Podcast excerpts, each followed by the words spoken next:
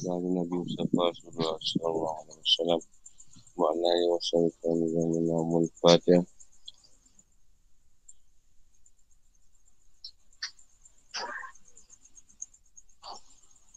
Inna man wahim al-islami kali wa yasiri Alhamdulillah wa lakatani lisani Kau kau sama bak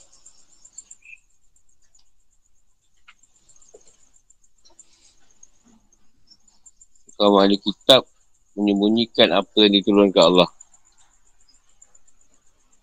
Ayat Surah Bakar ayat 174 176. Inna syaitan wajim.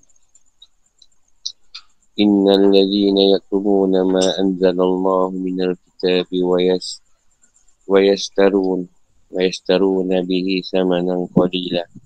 Ulaika ma ya'kuluna fi butunihim illa an-nar wa la yukallimuhumullahu yawmal qiyamah ولا يزكيهم ولهم عذاب أليم. أولئك الذين اشتروا الضلالة بالهدى والعذاب بالمغفرة. فما أصاب فما أصبرهم على النار. ذلك بأن الله نزل نزل الكتاب بالحق. وإن الذين اختلفوا في الكتاب لفي لفي شقاق بعيد. Sungguh orang yang menyinkan apa telah turunkan Allah iaitu kitab dan menjualnya dengan harga murah. Mereka hanya menarik api neraka ke dalam perutnya. Dan Allah tidak akan menyapa mereka pada hari kiamat dan tidak akan mengucikan mereka. Mereka akan mendapat azab yang sangat pedih. Mereka itulah yang membeli kesesatan dengan petunjuk dan azab dengan ampunan. Maka alangkah beraninya mereka minta api neraka. Yang demikian itu. Kerana Allah telah menurunkan kitab Al-Quran dengan membawa kebenaran. Dan sungguhnya orang yang berselisih tentang kebenaran, kita itu mereka dalam perpecahan yang jauh. Al-Baqarah 174-76 Sebab turunnya ayat 174 At-Tabari meriwayatkan dari Ikrimah, dari Ibn Abbas serta firman Allah Sesungguhnya orang-orang yang menyembunyikan apa yang telah diturunkan Allah iaitu Alkitab Al-Baqarah 174 Ini orang yang menukar janji dengan Allah. Al-Imran 77 bahawa kedua ayat ini turun sehubungan dengan kaum Yahudi. Ibn Abbas mengatakan ayat ini turun tentang para pemuka Yahudi dan ulama mereka. Mereka dulu mendapatkan pelbagai hadiah dan keuntungan dari orang-orang awam mereka. Dan mereka dulu berharap Nabi yang akan diutus berasal dari mereka. Namun ketika Allah mengutus Muhammad SAW dari bangsa selain mereka, mereka khawatir sumber pemasukan serta kedudukan mereka akan lenyap mereka mengubah ciri-ciri Muhammad SAW lalu hasil dekat mereka itu mereka tunjukkan kepada orang-orang saya berkata inilah ciri-ciri Nabi yang akan diutus pada akhir zaman. Tidak mirip dengan ciri-ciri Nabi Muhammad itu. Allah pun menurunkan ayat sungguhnya orang-orang yang menyembunyikan apa tentang kepada Allah iaitu Al-Kitab iaitu Al-Kitab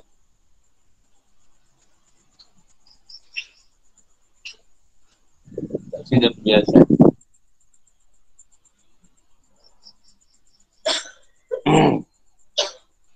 Al-Quran masih menyingkap kisah-kisah menyingkap sikap-sikap di kitab tentang Al-Quran dan Nabi Muhammad SAW dalam ayat-ayat terdahulu aku menjelaskan bahawa mereka mengharamkan sebagai benda yang halal menciptakan ajaran baru dalam agama.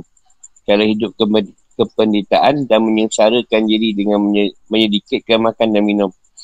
Di sini Al-Quran menjelaskan bahawa mereka menyembunyikan apa yang diturunkan Allah dalam kitab-kitab mereka iaitu ciri-ciri Nabi Muhammad SAW mereka mengubahnya. Menyembunyikan ciri yang asli dan menampakkan ciri yang palsu.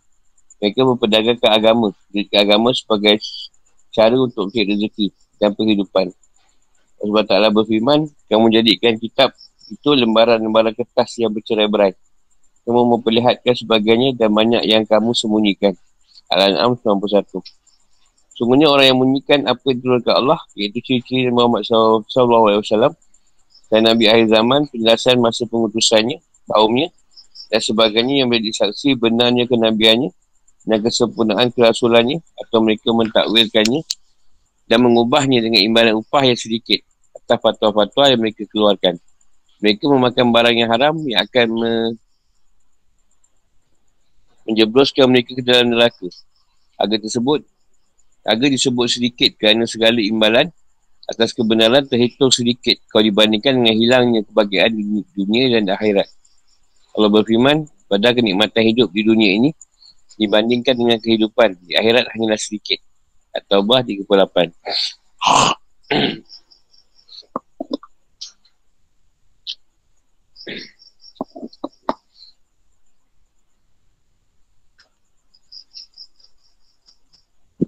Sungguhnya orang yang menyembunyikan kitabullah yang memperdagangkannya yang jauh dalam kesesatan tidak menelankan dalam perut mereka kecuali apa yang menjadi sebab masuknya mereka ke dalam neraka. Jadi sebab berpalingnya Allah dari mereka dan mukanya yang besar terhadap mereka. Serta tidak disucikannya mereka dari kotoran dosa-dosa dengan ampunan dan maaf. Dan mereka pun mendapatkan azab yang sangat pedih di dunia dan di akhirat. Berbeza dengan para penghuni syurga yang dipuji Allah yang pun dosa mereka dikasih dirodai dan dibalasnya dengan kecintaan dan keredaan. Jadi firman Allah dan Allah tidak akan berbicara kepada mereka. Ada ungkapan tentang kemurkaannya kepada mereka dan ketidakredaannya terhadap mereka. Firmannya dan tidak akan menyucikan mereka. Maknanya dia tidak akan memperbaiki amal-amal buruk mereka sehingga menyucikan mereka. Selanjutnya, orang-orang yang memperdagangkan agama Allah membeli kesesatan dengan petunjuk. Mereka meninggalkan petunjuk Allah dan usaha agama mereka mengikut hawa nafsu manusia.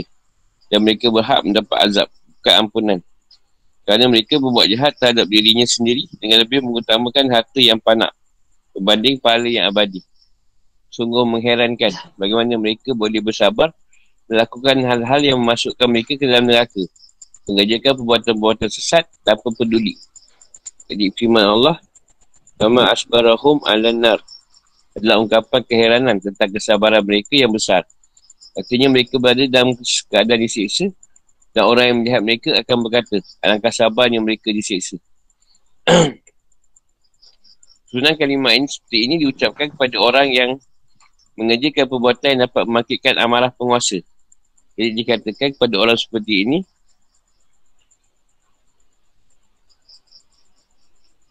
Ma'asbaraka ala ala faid. Wasad.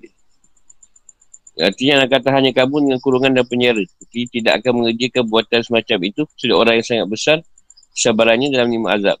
Azab yang berat yang sedang menanti mereka adalah keadaan puncak. Dan Alkitab itu diturunkan oleh Allah itulah kebenaran yang sangat jelas. Dan tidak boleh ditinggalkan dan dikesampingkan. Ada pun orang yang berselisih tentang kita-kita Allah berkata sebagainya benar. Tapi sebagainya lagi keliru. Mereka berada perselisihan yang jauh dari kebenaran. Dan mereka tidak akur pada satu pandangan. Perselisihan itu akan terus ada di, antara mereka. Jauh dari kebenaran dan petunjuk yang benar.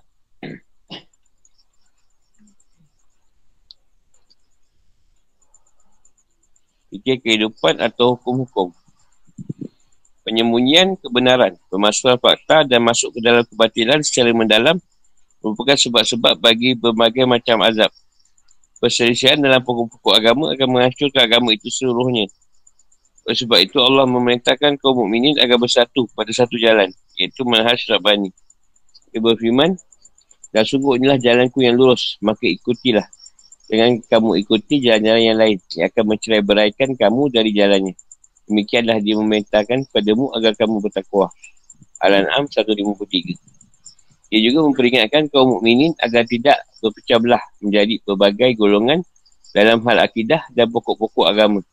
Allah berfirman, semuanya orang yang memecah belah agamanya dan mereka menjadi terpecah dalam golongan-golongan fikir pun bukan tanggungjawabmu Muhammad atas mereka. Semua usaha mereka terserah kepada Allah. Dan dia akan beritahukan kepada mereka apa yang telah mereka perbuat. Al-An'am 159.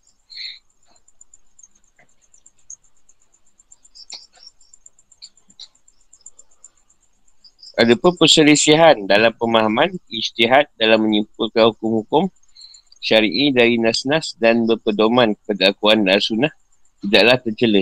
Bahkan masing-masing mustahid. Baik yang keliru maupun yang benar pendapatnya. Disuruh mendapat pahala. Negara boleh saja memilih antara pelbagai pendapat hasil istihad itu. Salah satu yang relevan dengan zaman dan merealisasikan masyarakat umat secara umum. Kerana tindakan penguasa terhadap rakyat ini tergantung kepada masyarakat. Ini masyarakat umum. Perselisihan dalam pemahaman ini tidak mengakibatkan terpecahnya persatuan umat. Tidak menimbulkan perselisihan yang timbul dari perbezaan dalam pokok-pokok syariat Allah. Allah mengancam manusia atas tiga hal.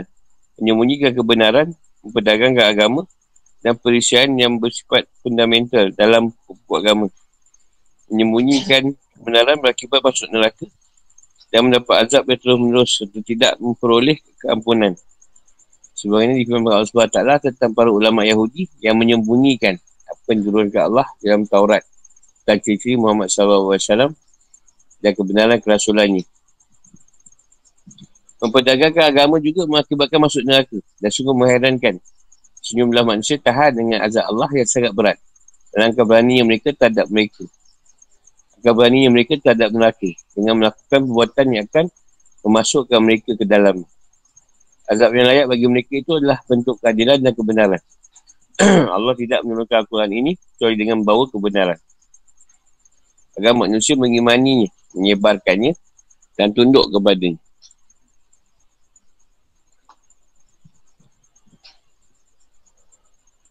Ada pun perselisihan yang bersifat fundamental dalam agama menimbulkan perpecahan dan perselisihan menghalangi terwujudnya persatuan Buktinya kaum Yahudi dan Nasrani yang bersisir tentang Taurat. Kaum Nasrani mengatakan bahawa dalamnya ada ciri Nabi Isa. Tapi kaum Yahudi mengingkarinya. Atau bahawa mereka mengubah ciri Muhammad SAW yang ada dalam Taurat. Perselisihan yang sengit akan terus ada antara mereka. Allah beritakan tentang orang yang menyembunyikan dan menjual Alkitab. Yang menjual dan menjual Alkitab Allah dengan empat berita. Namun mereka tidak menelan dalam perut mereka kecuali api neraka. Kedua Allah tidak akan berbicara kepada mereka pada hari kiamat. Ketiga, dia tidak akan mengusikan mereka. Dia tidak akan menerima amal-amal mereka. Dan tidak akan memuji mereka. Keempat, mereka mendapat azab yang pedih. Dengan ini jadi jelas bahawa yang dimaksud dengan firman Allah SWT kerana Allah telah menurunkan Alkitab dengan bawa kebenaran adalah Al-Quran. Allah menurunkannya dengan bawa kebenaran dan hujah yang ampuh. Dan bahawa yang dimaksud dengan firmannya dan sesungguhnya orang yang bersisir tentang kebenaran Alkitab itu, yakni Taurat. Tapi ada yang berpendapat bahawa maksudnya adalah Al-Quran. Dan orang-orang yang bersisir adalah kaum Quraisy, kaum kafir Quraisy, di mana sebagian mereka mengatakan itu adalah sihir. Dan sebagian lain berkata itu hanyalah dongeng orang-orang terdahulu. Dan sebagian lain berkata itu hanyalah rekan-rekan Muhammad saja.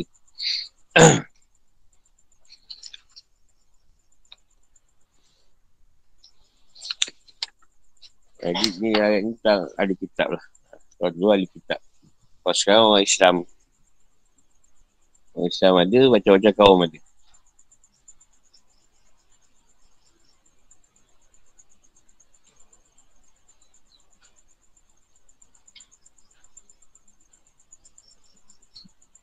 Ini apa yang terangkan kitab, dijadikan cerita yang lain. Yang halal jadi haram. Yang haram jadi halal pula. Ciri-ciri Nabi pun diputar belikkan. Ditukau. Pada ciri-ciri yang palsu. Yang Tuhan kata. Menjual. Ha, dengan harga yang murah. Orang ni memang akan menelan api neraka dalam perut dia. Allah tak tegur pun dia kat kiamat nanti. Memang bagi azab yang paling pedih ni.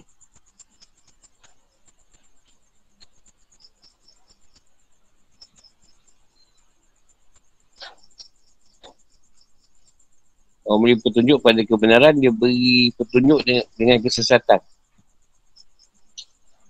Kau nak kesenangan dunia.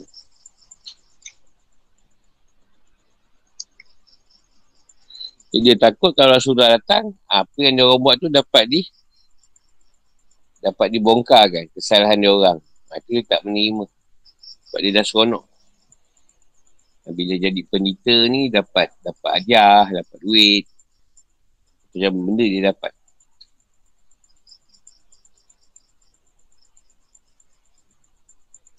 Dia yang kata ditukar ni, dia ikut keadaan manusia dah. Contoh, orang tu senang bagi dia duit. Jadi, dia akan ubah agama tu mengikut orang tu nak. Ha, tu konsep dia buat tu. Sekarang pun ada. Sekarang orang kita pula. Rasulullah SAW bersabda tu, kata dia, aku tak risaukan Dajjal. Tapi yang aku risaukan ni ulama setan kata dia. Apa yang aku sampaikan lain yang dia bawa. Diceritakan. Ha, itu yang Rasulullah risau. Lebih dia risau kan dia boleh dajal lu sendiri. Benda yang tak ada, dia ada-ada kan. Itu banyak berlaku lah sekarang.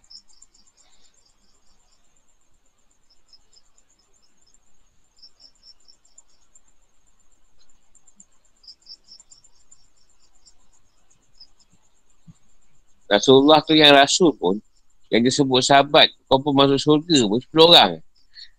Itu dah rasul. Kita banyak-banyak juga yang kita confirm kan. Yang kita lah orang yang yang nak jual benda-benda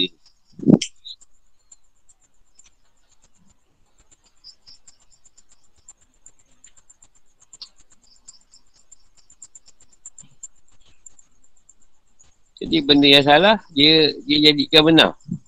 Benda yang benar tu dia jadikan salah. Dan kuah sebut lain, dia sebut, eh boleh tu, boleh tak ada masalah. Boleh pula. Kan, banyak tak boleh.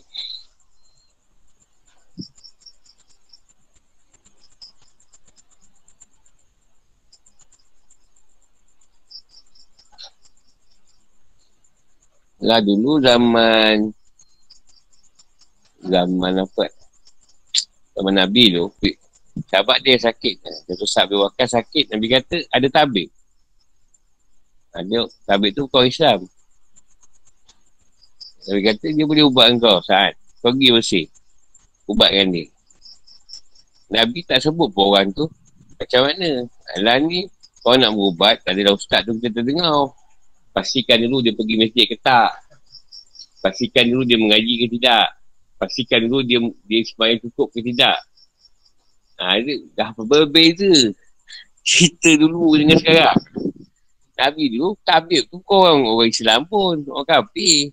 Cuma Nabi tahu.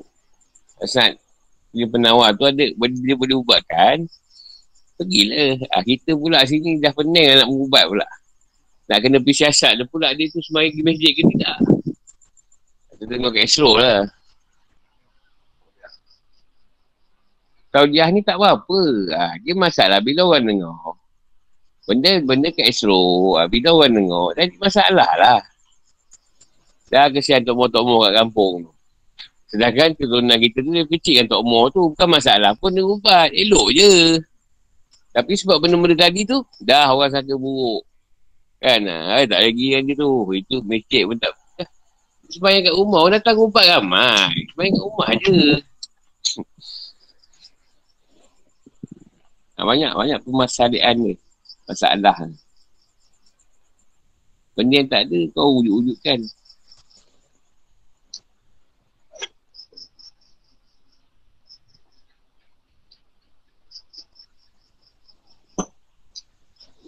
Dan kalau kita pun nak seput dekat hospital tu, nak pergi India tu, kau boleh pula pergi.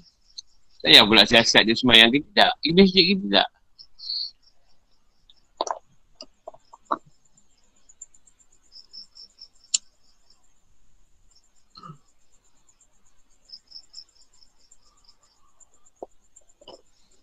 Banyak benda lah. Itu kau nak cerita. Banyak mengatur orang ni lah. Malah nak mengatur orang.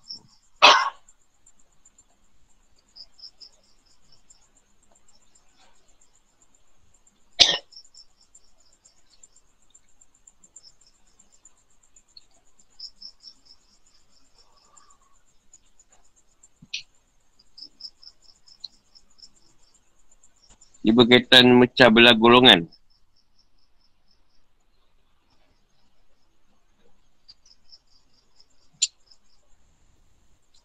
Kalau macam kafir, dia pecah-pecah belah kan. Dalam agama. Islam pun sama lah. Itu Nabi kata terbagi 73. Islam tu tadi. Yang ada 23 jalan. Yang benar satu je. Buat kita, Sunnah wajah hak.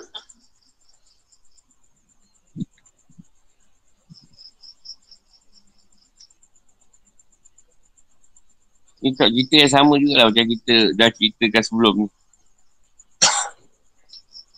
Tuhan marah pada orang yang macam ni. Benda yang satu, macam Quran tu dipecah belah kan. Jadi banyak pula.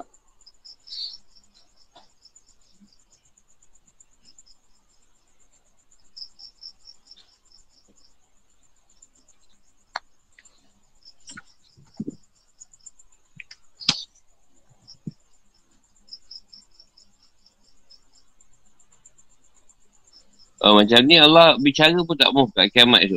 Pada akhirat tu Tuhan bicara pun tak nak. Tak muka dia pun tak mahu.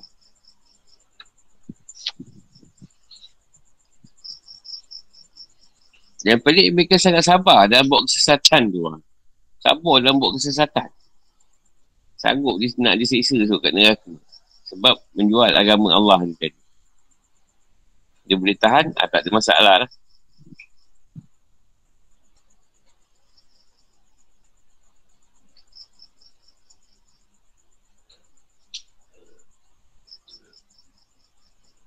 Agama tu satu. Tapi kalau banyak pendapat, banyak istihad tak ada masalah. Tapi jangan dipersisihkan. Dan jadikan macam-macam cerita yang tidak ada. Yang diadakan.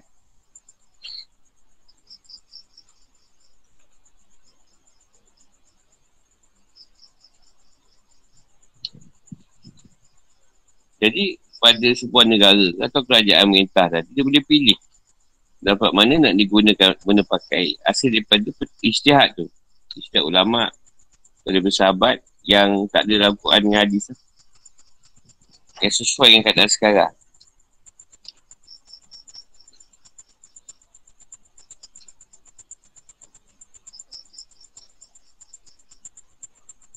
Contoh persiapan fundamental ni dia bermaksud macam contoh orang syariat lah. Orang syariat fahamnya lain. Jadi, mazhab, mazhab lah mazhab syafi'i lah kata. Satu lagi mazhab maliki. Dia bergaduh. Padahal mazhab tu dah siap dah. Kau pilih je. Tak ikut mazhab mana. Tak usah lah gaduh. Juga pada tarikat. Ikutlah kalau benda tu baik. Tak ada masalah. Kau buat zikir Allah. Dia buat zikir Allah lain. Dan jika Allah tu ada. Okey lah. Asal benda tu tak salah. Tapi bergaduh. Bergaduhkan antara tarikat aku ni wali ramai. Dekat kau wali tak apa dengar sangat nama. Ha, dia cakap aku lebih hebat. Ha, dia gaduh kat situ pula. Dia berasak tentang siapa yang hebat pula. Ha, itu masalah tu. Yang syariat gaduh dengan hakikat. Ha, kan siapa kalau kat internet tu orang nizam. Ha, ramai lah Ustaz Belasar dia. Ha, dia seorang Ustaz Belasar pun ramai. orang nizam lah kena Belasar. Dia cerita, betul lah. Bukan tak betul. Yang kau tak faham, tak betul aja. Jadi, semua betul. Asal berkata kamu, semua betul. Kau faham tak faham je apa dia cakap tu. Kita tauhid.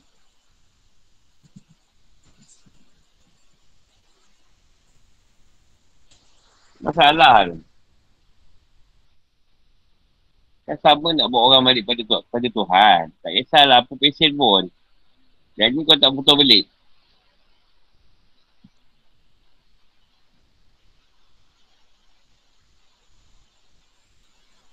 Kata Pak Mazhab. Kita buat mazhab apa Syafi'i? Ikut Syafi'i. Kalau kat Mekah kan, kena kena sesuai dengan mazhab kat Mekah. Ikutlah. Amali ke. Maliki pun ada.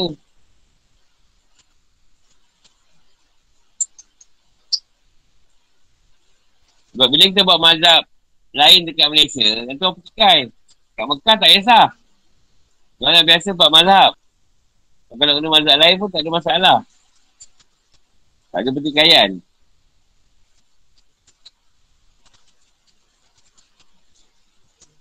Ada orang semayang tak kiam. Ha, dia tegak tangan dia. Tak ada masalah pun.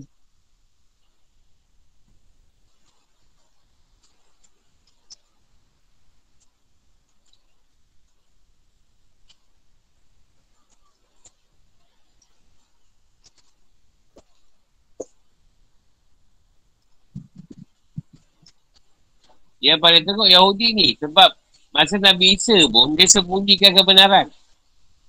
Nabi Isa punya ciri pun dia orang sembunyikan. Rasulullah pun dia orang sembunyikan. Dua double. Double Nabi dia orang sembunyikan. Yahudi yang paling teruk.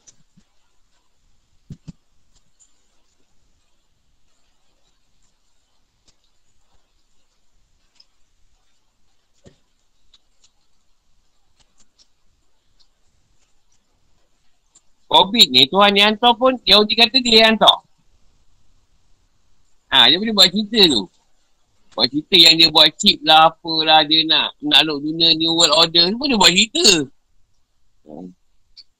Supaya orang takut kan. Orang takut dengan benda-benda cerita tu tadi. Jadi negara, apa ni? Dunia wara lah.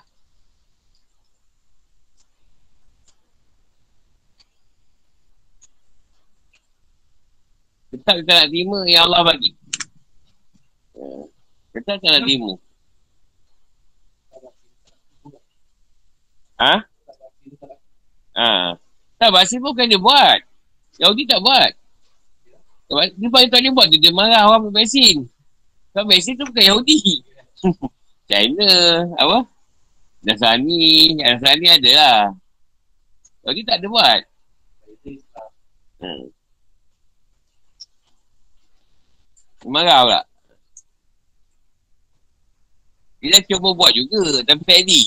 Ha, dia buat juga tapi tak edit. Dia buat masa tu, dia buat. Lepas tu orang yang kena sakit tu lagi teruk. Dia, dia break dia punya projek tu. Ha, ramai yang mati. Dia tak kat UK tu.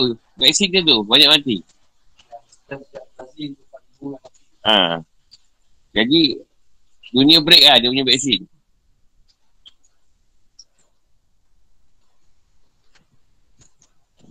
Satu masalah ni lah. Masalah kat Islam pun sekarang macam tu lah. Dia kurang gitu. Banyak suka memecah-becah belah kan.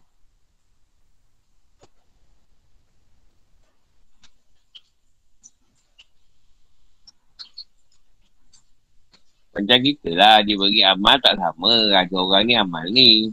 Kau bagi ada orang ni amal lain. Ikutlah keadaan korang yang diberi tu. Tak salah kau gaduh pula. Asal aku tak bagi aku amalan tu? Kau nampak amalan ni? Tak ada. Sama je. Yang dia beramal. Buat je dia.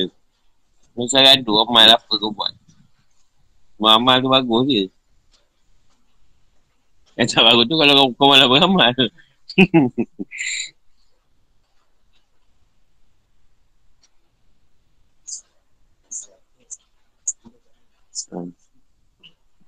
Dah satu pun nak kurang lagi. Tak payah buat terus senang. Tak payah buat. Lagi senang. Ini penting. Amalan tu bukannya apa ni sebagai satu, satu keadaan kau naik. Tapi dah syarat. Tuhan tak macam tu. Prasyarat dia. Mesti beramal. Mesti ada amal yang soleh. Ha, tu dia prasyarat dia. Kau bukan naik dengan amal. Kau naik dengan amal Allah.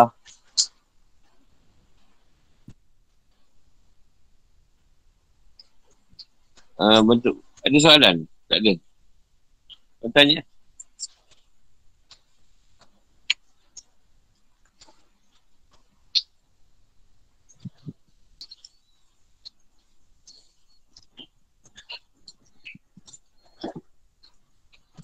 Untuk bentuk kebajikan yang sesungguhnya.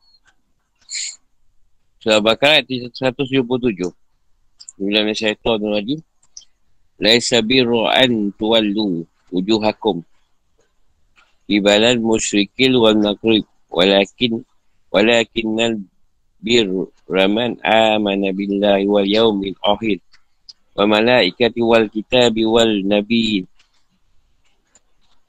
وآتى المال وآتى المال وآتى المال على على حبه ذوي القربى واليتامى والمساكين وابن السبيل والسائلين وفي الرقاب وأقاموا الصلاة وآتى الزكاة وال والموفو والموفون بأهدهم إذا آهدوا والسابرين نفس نفس البأساء wadara'i walhi wahi nab, dan ba'af.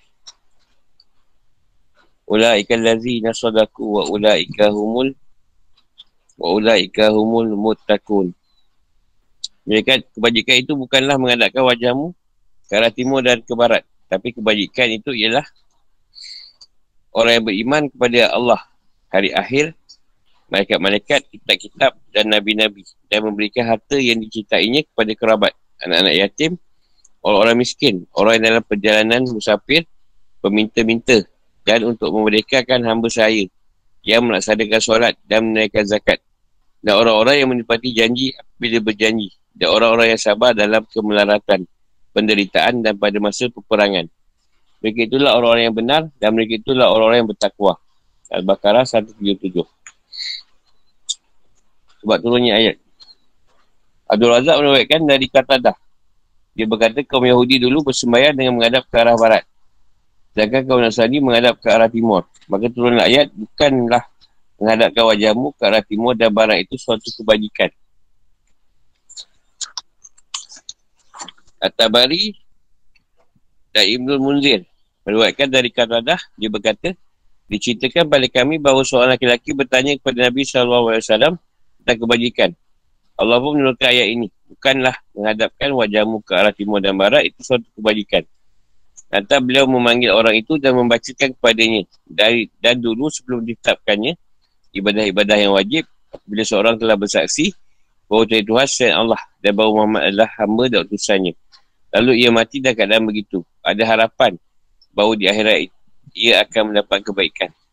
Allah pun menurutkan ayat bukanlah menghadapkan wajahmu ke arah timur dan barat itu suatu kebajikan. Orang Yahudi dulu berkiblat arah barat dan Nasrani berkiblat arah timur. Tak usah dan penjelasan.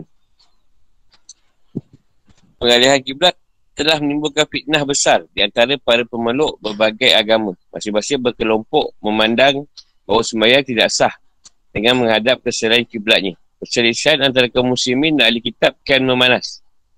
Orang-orang ahli kitab memandang bahawa solat harus menghadapkan kiblat mereka iaitu kiblat sebagian daripada Nabi.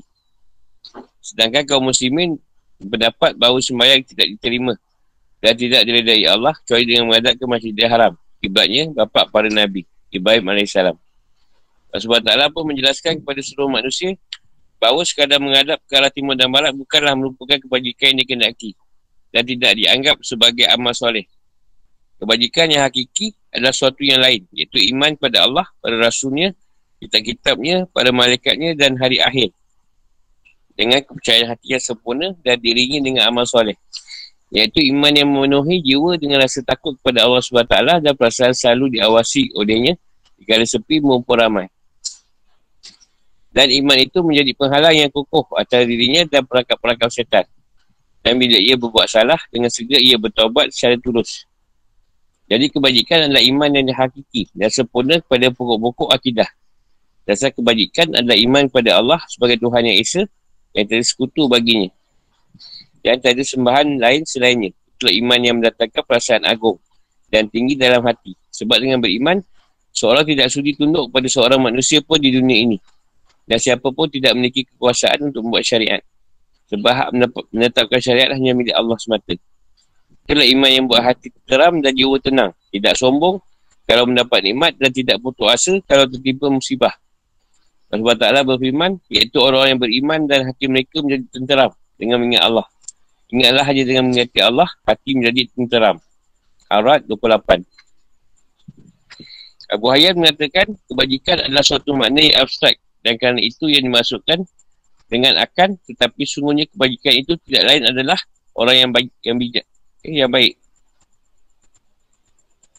Adalah orang yang baik atau orang yang memiliki kebajikan. Orang yang bijak. Iman kepada hari akhir berarti mempercayai bahawa ia adalah tempat pahala, siksa, perhitungan amal dan pembeberan di hadapan Allah. Dan ini sebab bertambahnya amal soleh seorang dan semakin menjauhnya dari perbuatan-perbuatan buruk. Iman kepada mereka artinya bahawa mereka diciptakan dari cahaya, memiliki bermacam-macam tugas, jasa taat, tidak benar mendukai Allah dan selalu melaksanakan apa yang diperintahkan kepada mereka. Antara mereka ada tugas sebagai pengantar wayu, ada yang tugas menjaga syurga dan menjaga neraka. Dan ada pula yang bertugas menyalakan angin dan hujan. Serta ada pula menjadi penyokong arash. Dan ada pula yang bertugas mencabut nyawa. Iman kepada mereka merupakan, merupakan pangkat iman kepada wahyu, kenabian dan hari akhir. Jibril AS memegang amanah wahyu. Sebagaimana difirmankan Allah SWT. Dia dibawa turun oleh aruf Al-Amin, Jibril. Ke dalam hatimu Muhammad. Agar engkau termasuk orang yang memberi peringatan. Dengan bahasa Arab yang jelas. Ashwara 193 93 195 Pada malam itu turun pada malaikat dan roh Jibril dengan izin Tuhannya untuk mengatur semua urusan. Al-Qad ayat, ayat 4. Iman kepada kita kita samawi, iaitu Zabur, Taurat, Injil dan Al-Quran. Kepada kepada saifah-saifah atau suhub yang diturunkan pada para Nabi terdahulu. Suhub ni macam, atau saifah ni lembaran. Tak banyak. Untuk iman pada semuanya tanpa perbezaan serta untuk kita melaksanakan perintah-perintah yang ada di dalamnya dan menjauhi larangan-larangan di dalamnya. Juga menuntut kita untuk konsekuen menjalani kandung Al-Quranul Karim. Sebab ia datang dengan membenarkan kitab-kitab sebelumnya dan menjadi batu ujian terhadap kitab-kitab yang lain itu.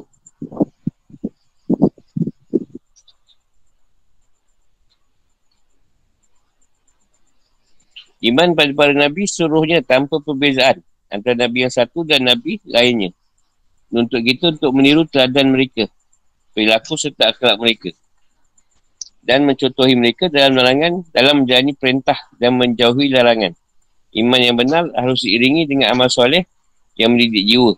Mengkoreksi hubungan-hubungan sosial dan menjadikan menjadikannya berdiri atas landasan cinta kasih, persahabatan, persatuan serta tolong-menolong atau solidaritas sosial. Dan itu tercermin dalam hal berikut.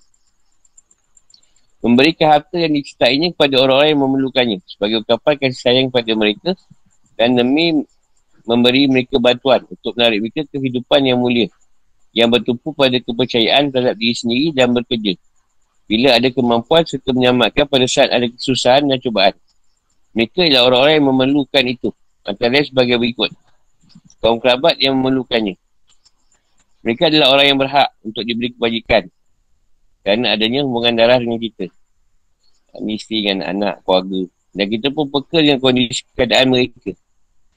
Sentiasa, sentiasa anggap dengan keadaan mereka juga kerana kebahagiaan hakiki yang diperoleh seorang tidak akan sempurna. Kecuali dengan menebarkan kebahagiaan kepada orang-orang di sekitarnya memberi kebajikan kepada kerabat merealisasikan dua tujuan silaturahim dan pada sedekah Nabi SAW pernah bersabda sedekahmu kepada kaum muslimin mendapat satu pahala sedangkan sedekahmu kepada kerabatmu mendapat dua pahala SAW juga telah mengajari orang Islam urutan dalam berimpak sesuai dengan darjat kekerabatan dia bersabda nafkahilah dirimu terlebih dahulu kemudian orang yang kau tanggung nafkahnya isi dan anak anak-anak yatim. Iaitu anak-anak yang kehilangan orang tuanya. Dan tidak ada yang menafkahi mereka. Mereka sangat memerlukan bantuan uh, material untuk mengatasi sulitnya mencari penghidupan. Demi bantu mereka meraih masa depan entah dengan mengajar, memberi pekerjaan atau dengan cara lain. Agar pendidikan mereka tidak rosak. Sehingga mereka membaikkan diri mereka sendiri dan membaikkan masyarakat. Orang-orang miskin, apalagi orang-orang fakir. Mereka adalah orang-orang yang sama sekali tidak punya penghasilan akibat kefakirannya atau punya penghasilan tapi tidak mencukupi akibat kemiskinannya sehingga mereka memerlukan bantuan. Di samping itu pemberantasan kemiskinan merupakan salah satu cara atau penumpang kebangkitan dan kemajuan. Kerana keperluan terkadang menolong seorang kepada penyelewengan dan tindakan jahat. Oleh kerana itu demi kemaslahatan bersama. So, masyarakat harus membantu mereka agar mereka menjadi kuat. Sebab kuatnya umat bergantung kepada kuatnya individu-individunya. Dan kelemahan umat pun disebabkan oleh kerana lemah individu-individunya. Ibn Sabil, iaitu orang yang kehabisan bekal. Bekalan dalam perjalanan sehingga wangnya tidak cukup untuk mencapai negerinya. Ia perlu dibantu agar bisa pulang ke kampung halamannya. Waktu ini disebut Ibn Sabil, iaitu anak jalanan. Kerana ia adalah orang yang asing sehingga ia seakan-akan tidak punya bapa dan ibu selain jalan. Peminta-minta. Iaitu mereka yang minta orang yang orang-orang agar diberi sumbangan harta kerana dorongan keperluan. Ketika meminta adalah melakukannya tanpa mendesak dan disertai dengan sikap tak apu. Memelihara diri dari minta-minta. Sebagainya firman Allah SWT, orang lain tidak tahu menyangka mereka adalah orang-orang kaya kerana menjaga diri dari meminta-minta. Al-Baqarah 273. Tidak boleh beri sedekah kepada orang kaya merupakan orang yang mampu bekerja. Sebagaimana dinyatakan dalam hadis sahih. Orang yang mampu bekerja harus mencari pekerjaan yang baik. Dan negara harus menyediakan pekerjaan baginya. Baik ia laki-laki maupun perempuan. hamba saya. Yang ini membantu kaum budak untuk dapat kemerdekaan. Membantu para tawanan dengan bayar tebusan harta. Kerana perbudakan dan penawanan bukan bentuk perhambaan, penistaan dan perampasan kemerdekaan. Agama Islam menambah, menambahkan kemerdekaan sama manusia. Mengharapkan pembebasan dari dari kekangan perbudakan dengan berbagai syaradan material. Ini dengan membayar harta. Ditebuslah hamba tu. Dan saranan maknawi dengan kedudukan dan perantaraan serta menginginkan pembebasan tawanan. Akibat perang dengan pertukaran pertukaran tawanan atau dengan penebusan harta. Termasuk kategori kebajikan antara lain mendirikan solat. Ini menaikkannya sesempurna mungkin. Dengan cara melengkapkan rukun-rukun dan syaratnya. Disertai dengan konsentrasi fikiran tentang makna-makna bacaan dan zikir. Kita mengingat keagungan Tuhan yang disembah. Khusyuk dan tomak. Sesuai ajaran syariat. Kalau solat sudah dilaksanakan dengan cara yang disyariatkan, pasti ia akan merealisasikan pengaruh-pengaruhnya. Lebih jiwa dan biasakannya tak ada akhlak-akhlak mulia dan menjauhkannya dari perbuatan nista. Serta melaksanakannya tidak akan melakukan perbuatan keji dan mungkar. Sebenarnya firman Allah SWT, sungguhnya suara itu mencegah perbuatan keji dan mungkar dalam kabut 45. Termasuk kategori kebajikan pula membayar zakat. Yang ini membayarkan zakat yang wajib kepada orang-orang yang berhak menerimanya. Yang disebut dalam ayat, sungguhnya zakat-zakat itu hanyalah untuk orang-orang fakir, orang-orang miskin. Atau buah 60. Dan perlu diketahui bahawa jarang sekali solat disebutkan dalam Al-Quran kecuali beringat dengan zakat. Kerana solat mendidik rohani sedang zakat menyucikan harta. Sebagainya firman Allah, Azza wa Jalla, ambillah zakat dari harta mereka guna membersihkan dan menyucikan mereka. Atau bah satu siri. Ukuran dan macam-macam zakat harta dijelaskan dalam As-Sunnah. Termasuk kategori kebajikan pula menepati janji. Baik janji Allah dengan taat kepadanya maupun janji manusia dengan mendapati akad dan perjanjian sama akad dan perjanjian itu tidak melanggar perintah perintah agama. Dia tak wajib menepati janji bila janji itu berkenaan dengan maksiat. Menepati janji merupakan sebagian dari tanda-tanda iman yang benar dan melanggar janji termasuk salah satu tanda kemunafikan. Sebagaimana dinyatakan dalam hadis. Dalam munafik ada tiga. Dia bercara, ia berdusta, dia berjanji, ia engkar. Dan bila dia percaya, ia berkhianat. Kalau manusia sudah mengabaikan penempatan janji atau komitmen mereka, hilanglah kepercayaan di antara mereka. Dan mereka berhidup dalam kebingungan, kecemasan dan kekalutan. Hal ini maksa mereka untuk menguatkan akal-akal mereka dengan berbagai sarana dan menjaga-jaga dari pengkhianatan dan pengingkaran janji. Sabar pada saat susah dan miskin dan pada saat terkena mudarat rupa sakit, kehilangan isteri, harta atau anak. Dan sabar tegal di badan perang menghadapi musuh juga termasuk kategori kebajikan dan iman. Sabar adalah separuh dari iman dan ia menunjukkan keadaan pada kadar dan kadar. Mengharap pahala dari Allah dan perhatian untuk menolong agama pada waktu jihad. Sabar di, di tiga keadaan ini merupakan tanda iman yang sempurna. Yang hadis saya disebutkan bahawa melarikan diri dari medan perang masuk salah satu dari tujuh dosa besar. Mereka memiliki sifat-sifat kebajikan di atas itulah orang yang benar-benar imannya. Dan mereka itulah orang-orang yang benar bertakwa. Jaga diri dari muka Allah dengan menjauhi maksiat. Yang meraih keredaan Allah dan pahala yang di akhirat. Benar, bahawa siapa mengamalkan ayat ini, maka telah sempurna lah iman.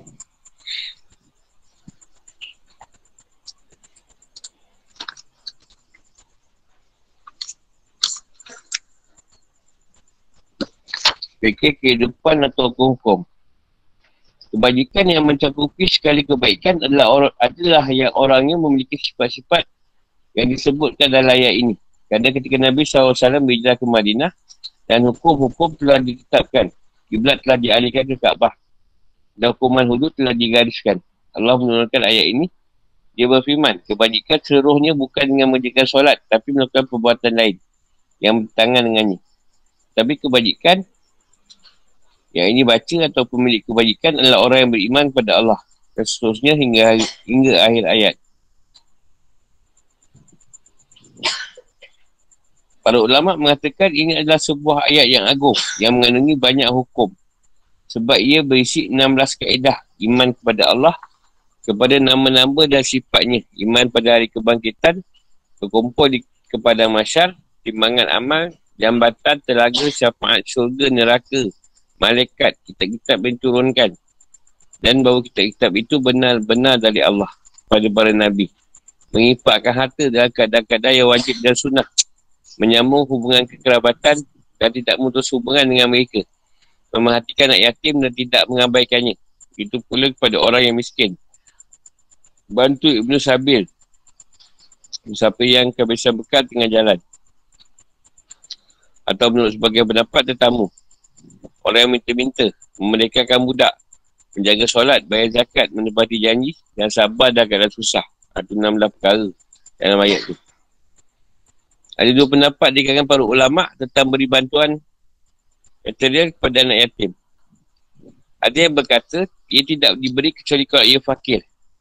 Sedang menurut pendapat lain, ia diberi semata-mata kepada keyatimannya demi menyambung kekerabatan meskipun ia kaya. Firmannya, wa atal mala ala ala hukbi. Jadi maksudnya adalah sedekah wajib. Ini zakat atau dimaksud adalah sedekah sunnah. Kata Ajasas, dalam ayat ini tidak ada yang menunjukkan bahawa maksudnya adalah zakat wajib. Yang ada dalam ayat ini adalah anjuran untuk bersedekah dan janji pahala atasnya. Kerana paling banter, banter apa? Perbuatan itu tergolong dalam kebajikan. Dan kata ini meliputi padu dan sunnah. Hanya saja dalam konteks ayat ini terdapat kalimah yang menunjukkan bahawa ini maksud bukanlah zakat. Iaitu kalimah wa aqwa musolah wa atu zakah. Di mana di sini diatafkan zakat pada solat. Dan ini menunjukkan bahawa ini maksud dengan sedekah yang disebutkan sebelumnya bukanlah zakat.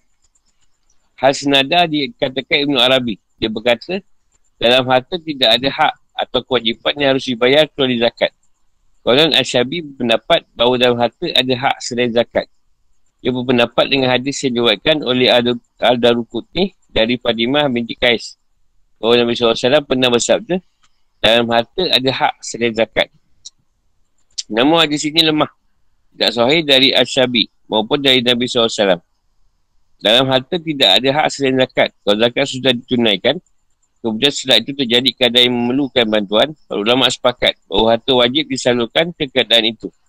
Artinya yang dimaksud dengan firmannya, Watan ma'ala alal hubbi, hubbi adalah memberikan harta secara sukarela. Sedang yang dimaksud dengan Watan zakah adalah membayar zakat yang wajib. Imam Malik pernah berkata, seluruh kaum muslimin wajib menebus saudara mereka yang tertawan. Walaupun usaha itu sampai menghabiskan harta benda mereka. Demikian pula jika penguasa melarang membayar zakat. Apakah orang kaya wajib menggayakan yang ini beri bantuan orang yang fakir? Masa ini menjadi perdebatan tapi pendapat yang, pendapat yang paling benar menurut saya adalah hal itu wajib atas mereka. Aku tubi menulis ayat wa'atal wa'atal mala ala lupi dipakai sebagai dalil oleh orang yang berpendapat bahawa dalam harta ada hak selain zakat dan dengannya terwujud kebajikan yang sempurna. Tapi sebagai orang berpendapat bahawa yang dimaksud adalah zakat yang wajib. Dapat yang pertama lebih benar dengan dasar hadis terdahulu. Dalam harta ada hak selain zakat. Meskipun hadis ini ada cacatnya, kesahihannya ditunjukkan oleh makna yang terkandung ayat itu sendiri. Iaitu dalam firmannya, wa apa musolah wa atas zakat. Di mana Allah menyebutkan zakat secara beriringan dengan solat. Dan ini membuktikan bahawa dimasukkan dengan firmannya, wa atas malah Allah hubbi bukanlah zakat yang wajib. Sebab kalau yang maksud adalah zakat wajib, maka akan terjadi pengulangan. Wallahu a'lam. Selepas dari hal di atas, memberikan harta yang disukai. Sampai membayar zakat adalah perkara yang dianjurkan oleh syariat. Demi mengamalkan ayat ini serta hadis Abu Hurairah yang berbunyi. Seorang laki-laki menghadap Nabi SAW lalu bertanya, Wahai Rasulullah, sedekah apa yang paling afdal? Dia bersabda, iaitu sedekah yang kau berikan ketika kau dalam keadaan sihat, fikir takut kefakiran dan ingin kaya. Jangan menundur-nundur sedekah sehingga apabila kau telah sekarat. Sekarat tu nak matilah. Kau berkata, ah, ini untuk sepualan sekian. Jatahnya untuk pualan sekian. Padahal harta itu semestinya akan menjadi milik pualan. Yang ini ahli waris. Diwayatkan dari Ibn Masud tentang firmannya, Wa'atan ma'ala alal hubbi. Ia berkata, kau berikanlah harta itu pada waktu kau sihat berharap hidup panjang dan takut miskin. Pendapat pertama yang mengatakan bahawa ini masuk dengan ayat sama lah, adalah sedekah sunnah. Dikuatkan dengan hadis. Zakat telah menasakkan semua sedekah. Yang ini zakat telah menghapus wajibnya semua sedekah yang lain. Perinfakan harta ada dua bentuk. Zakat yang wajib iaitu berikan harta dengan cara tertentu. Dan dalam kadar tertentu dan zakat yang bebas. Iaitu berikan harta tanpa ada ketentuan ukuran tertentu dan tidak dibatasi dengan nisab. Penentuan ini, penentuannya disesuaikan dengan keadaan umat dan para individunya. Kalau harta sudah diberikan dalam kedua bentuk di atas, tentu kita akan sanggup membanteras kemiskinan dan merealisasikan tujuan dari solidaritas. Dengan begitu keadaan perlu. Dengan begitu kita tidak perlu lagi mengimport prinsip-prinsip sosial barat atau timur yang muncul untuk mengubati cacat-cacat kapitalisme untuk mengubati dan kita pun kita, kita pun akan dapat mencapai solusi mudarat yang logik yang tidak berlandaskan atas pemaksaan atau pencabutan hak memilikan daripada hartawan tanpa beri mereka ganti rugi. Mereka memilih mempertahankan hubungan-hubungan kasih sayang dan cinta antara orang-orang kaya dan orang fakir dan tertumpu pada manhaj yang ideal, yang sesuai, yang tidak melampaui batas. Allah Ta'ala berfirman, jangan sekali-kali orang yang kikir dengan apa yang diberikan Allah kepada mereka dari kurnianya. Mengira bahawa kikir itu baik bagi mereka. Padahal kikir itu buruk bagi mereka apa harta yang mereka kikirkan itu akan dikalungkan di lehernya pada hari kiamat. Bila Allah lah warisan apa yang ada dan di bumi. Allah maha teliti terhadap apa yang kamu kerjakan. Artinya janganlah kamu menyangka bahawa kebakilan itu baik bagi mereka.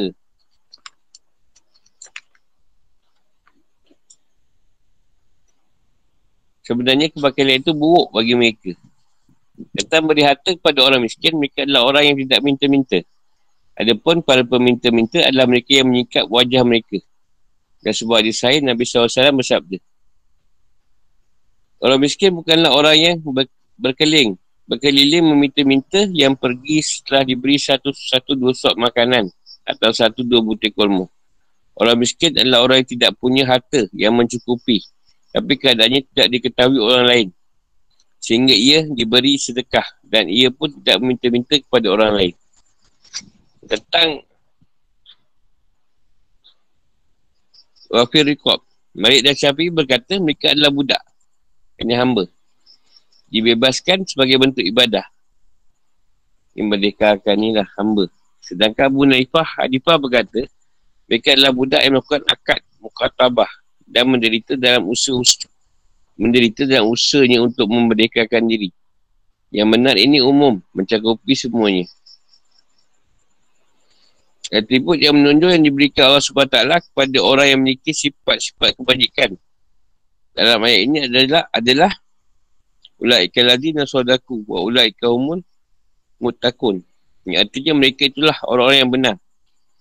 Orang yang benar imannya. Dan mereka itulah orang yang bertakwa.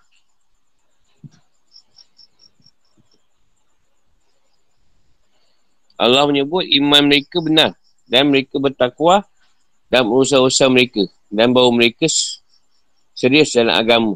Ini adalah pujian yang sangat tinggi.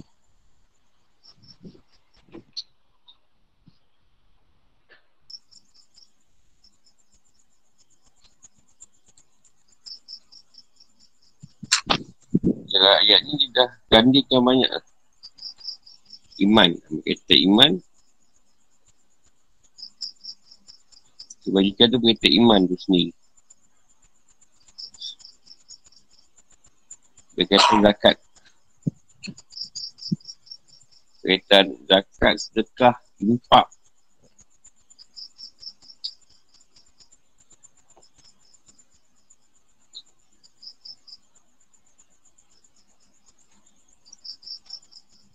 Maknanya ni ayat, dia katakan ayat. Kalau orang tu dah dapat sempurnakan ni, iman dia dah sempurna lah tu. Dan kalau kata disebut antara kategori iman dan takwa lah orang tu tadi. Kalau dia dapat laksana kan.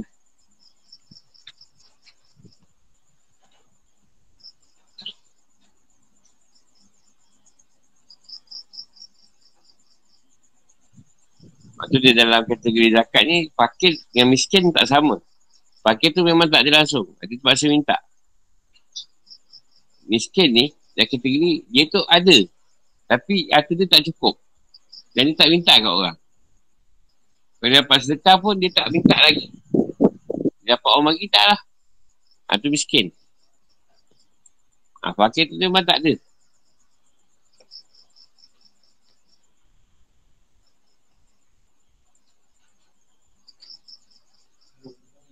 Ha.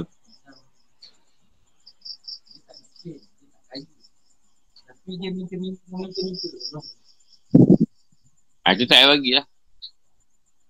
Tak maksudnya tadi, yang meminta tadi, maksudnya, ini orang dah sedap. Dah sedap minta kat orang. Ha, itu bukan masalah dia miskin atau fakir. Dia jelaskan Rasulullah, dia, orang tak minta. Tapi dia bagi, dia ambil sedekah tadi. Sebab dia memang tak cukup. Ah ha, tu lain. Yang masalah minta-minta ni memang suka minta.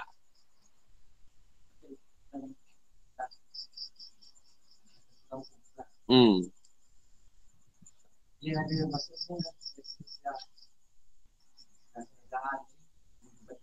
Ha. Ha. Yalah maksudnya dia ada setengah orang, dia kata macam ni lah, dah kerajaan bagi. Kerajaan bagi satu kedudukan lah. Jadi dia ambil satu inisiatif, dia kena minta.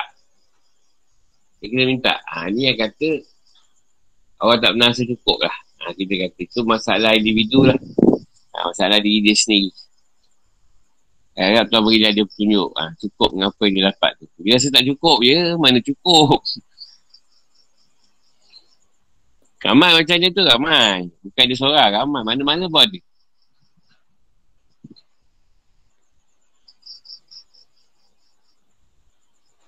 Kau tu ada setengah orang kan dia takut duit dia habis. Dia cari cara nak mengekalkan duit tu tadi. Jadi duit tu tak nak guna. Jangan guna. Dia cari cara lain. Dia boleh pinjam orang tu. Padahal dia boleh keluarkan duit tu tadi. Buat belanja. Tak. Ini, ini kita jaga kita punya orang. Kau tak payah. Ha, dia pesen tu. Oh, saya kau jumpa ramai.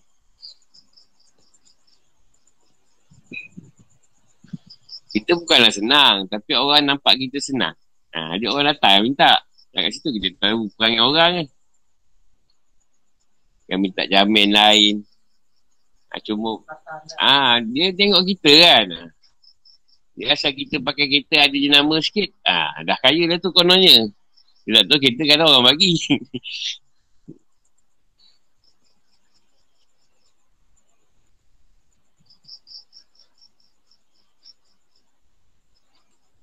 Tapi kalau syariat macam tu dikir haram lah. Cara tu dikir haram sebab dia ada. Ha.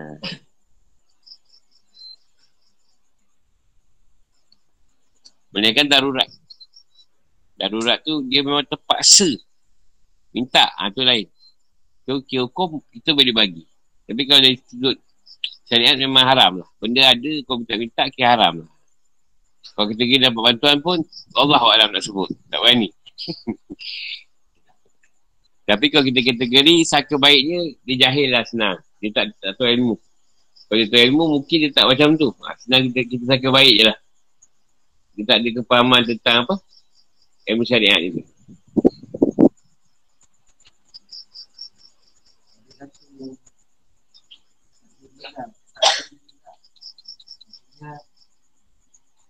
Bantuan bukan tak dulu kan ha. ada sebab saya memang tak tak layak lah walaupun dia dah umur ha. ini dia ada anak-anak yang boleh bantu lah ha. tapi anak-anak dia pun suruh saya buat bantuan kan ha. dia selingkuhan tu betul ha.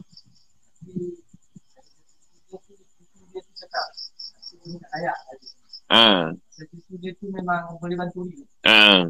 Jadi buat tu kan. Ha. Dia benda dah dah dah tu tak. Dia dia ambil cerita macam mana yatim tadi lah. Maknanya dia bagi dapat tadi atas hubungan kekerabatan. Bukan sebab sebab apa ni sebab dia susah. Jadi tak ada masalah. Dia dapat tu tak ada masalah sebenarnya. Contohlah banyak pendapat saya lah ibu tunggal. Ibu tunggal ni sebenarnya. Kadang dia ada anak yang senang apa. Dia bukan masalah. Takkan dia minta anak dia. Dia aja menunggu anak dia bagi. Kan? Jadi, kalau ada bawa belanja dia sendiri, mungkin dia dapat guna. Memang anak, kita tengok pada anak dia. Sebenarnya anak dia tak memang bagi yang sesuai untuk mak dia sebenarnya. Semua orang keliling menampakkan keadaan dia tu macam anak ni, anak ni kan. Anak bagi duit semua. Ah, tapi kat sini sebut tu anak yatim tadi walaupun kaya. Tapi satu pendapat Imam Abu Hanifah dia, dia kata bagi juga. Ha, sebab atas dasar hubungan kerabat tu tadi. Asal mengambil firman Allah tu sebab dia anak yatim. Ha, mengembirakan dia lah. Ha, bukannya dalam satu keadaan dia susah. Yang kita kata lah, sekarang anak yatim kan kaya. Sumbangan banyak kan. Tapi kita bagi juga. Ah, ha, maknanya kita tak ambil cerita dia susah tak susah. Kita ambil cerita bagian kita. Sebab kita terjumpa yang yatim tu yang senang dekat situ. Nak tak nak kita nak, nak keluarkan duit juga. Kan lah, kalau tak duit kita, nak bagi siapa tak jumpa anak yatim lain. Ah, dia ada boleh lah. Jalan lah. Kita tak ambil untuk bantu dia susah. Kita ambil bagian kita ni. Zakat kita dah ada ni. Zakat kita nak lepas ni. Ha, ada kau senang pun tak apalah. Ambil je, ambil je. Tak apa. Kau, kau kategori tu. Ha, sebab kita nak lepaskan kita. Dia, dia lagi senang tak apalah. Kau masalah pun. Kita ni nak lepaskan zakat kita ni.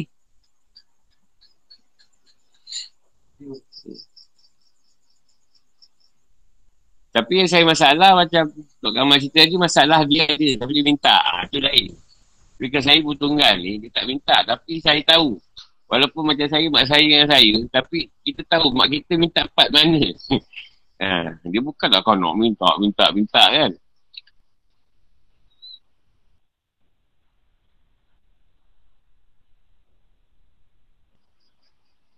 Sebab tu masalah zaman sekarang, orang banyak mensalah tafsirkan pada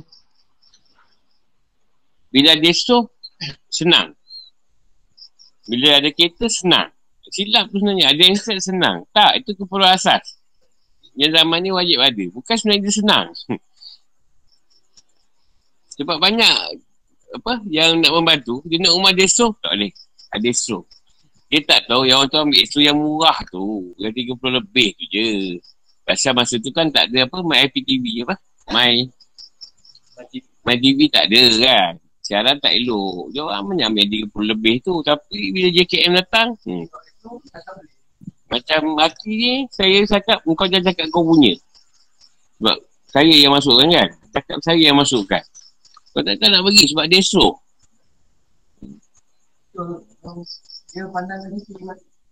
Satu kes lah saya tolong juga. Hanya buat sifat mod. Makcik ni duduk, duduk seorang. Anak tak ada dengan dia. Tapi rumah dia so, anak pasangkan. Tak dapat bantuan. Ayah ada member tolong kan. Minta, kau cakap kau pergi balik, seorang kau pergi balik. Cakap makcik ni, esok tu dia pasangkan. Makcik tak kita cakap. Orang tu datang, esok makcik tak boleh dapat ni. Makcik tu pun, biar bodoh. ah, ah, yelah. Yelah tak apalah. Sebab itu memang susah. Hmm ikut semua negara. Kata, yang yang menyiasat ni masalah juga ni. Ha, siasat betul tanya ni esok. Esok ni saya rasa bukan masalah susah dengan senang lah. Memang keperluan. Keperluan sekarang lah. Ha.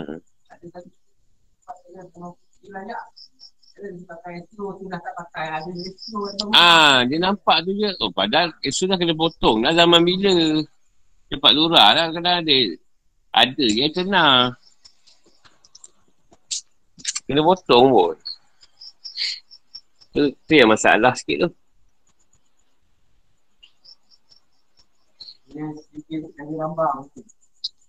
Contoh, saya ambil cerita kereta lah. Dia orang tu ada kereta. Dia tak tahu kereta orang tu, kereta kereta dia. Kan ramai orang senang kadang tengok orang tu susah. Kereta aku ni kau ambil lah. Uh, dia tak tahu, dia nak oh ada kereta. Hmm. Dapat. Pada orang yang tolong tadi yang support. yang bayarkan kan. Dia tak tahu tu. Dia kan asal ada kereta kat rumah tu. Hmm, tak dia bagi. Tengok aset. Aset boleh bagi. Boleh beli kata dia. Uh, aset tu dah tentu lah. Benda yang wajib ada lah kita kata sekarang. Keperluan.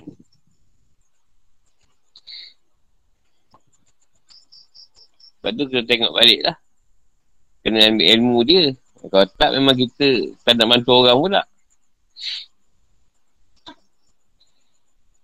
Masuk ayat kebajikan tu bukan mengadakan wajahmu ke arah timur dan barat. Maksudnya, walaupun kita solat, kita kita apa sembah Allah. Tapi bukan tu saja kebajikan maksud dia. Itu ha, yang dia sanggah orang Yahudi dan Nasrani tu. Walaupun kau semayang, kau menghadap Allah ke, ke barat ke atau ke timur. Bukanlah itu dia satu kebajikan. Kebajikan tu banyak ha, maksud dia. Yang orang kata, dia kata dia solat, bukan tu dia satu. Banyak perkara lain. Yang kata kita semayang, kita dah baik lah. Maksud dia. Walaupun menghadap masjid haram. Tapi kebajikan yang utama disebut dulu. Untuk ayat ni lah. Yang beriman pada Allah. Nombor, nombor, nombor satu dia. Beriman ni tadi percaya dan yakin. Artinya soalan ni kau percaya pada Allah yang macam mana? Jadi kita, kita tanyakan kita. Kau percaya pada Allah macam mana? Bukan nak cakap ramai tak boleh jawab. Percaya sebab apa? Sebab Allah ada. Ha, itu jawapan tu. Tak cukup. Tak cukup lengkap ayat jawapan iman tu tadi. Percaya pada Allah ni, pertamanya percaya kepada asma' ni. Kedua, percaya kepada perbuatan ni, af'al ni. Ketiga, percaya kepada sifat dia. Keempat, percaya kepada zat dia. Ha, tu empat. Baru sempurna iman. Kalau tak tahu nak sebut, memang masalah sikit. Tak tahu kita percaya dan yakin atas apa. Tak ada alasan. Tak ada sebab. Tak ada ilmu dia. Mesti ada empat perkara ni. Dalam iman pada Allah. Percaya pada Allah. Baru dipanggil ketau, ada ketauhidan. Percaya saja tak cukup. Mesti percaya pada asma' apa sifat zat.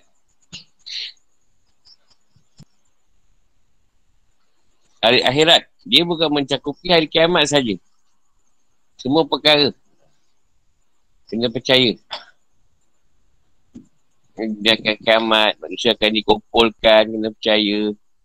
Ada ni. Ada hisap. Al-Mizan tu tadi. Ada kita suratan mustaqim. Ada kita syurga neraka. Ada nikmat syurga. Ada seksa di neraka. Ada telaga kausar. Itu semua kena yakin. Semua perkara dalam hari akhirat tu. Jadi bila kita yakin, ha, kita bersedia lah daripada sekarang. Malaikat-malaikat. Ha, cahaya malaikat tu surah Allah. Daripada cahaya. Apa berkata malaikat? Ha, sekurang-kurangnya kita 10 yang wajib lah. Malaikat yang wajib 10 tu. Sebab mereka terlampau banyak. Jumlah dia melebihi. Melebihi segala makhluk. Malaikat tadi.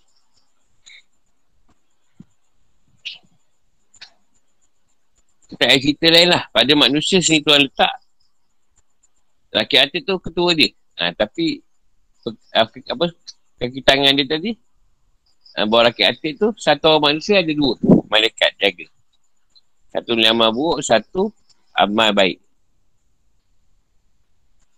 Itu dah dua. Satu manusia, satu malaikat maut. Satu orang, satu. Selesai dia mati, malaikat bawa kau balik. Bayangkan manusia apa ramai. Satu orang, satu malaikat maut. Dia zaman Nabi Nabi Adam dulu.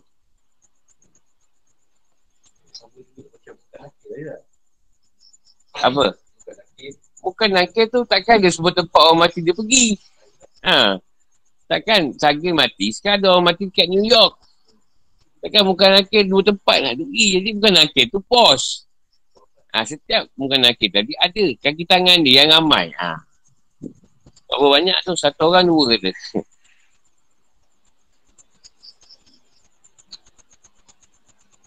Paling tak satu manusia, lima lah. Ha. Yang nak di yang nak ditengok. Yang dia, dia jaga manusia tu. Tu tak kira lagi ni. Malaikat rahmat. Yang tu rezeki. Ha. Malaikat azab. Jadi manusia saja kata dia malaikat berapa banyak yang jaga. Dia terlampau banyak malaikat tu, nisbah dia.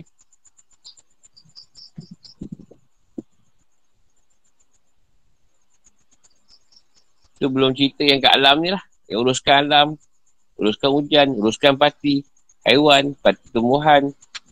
Mana yang tak ada, diturunkan melalui hujan. Yang uruskan angin, yang uruskan balak bencana, yang uruskan nikmat.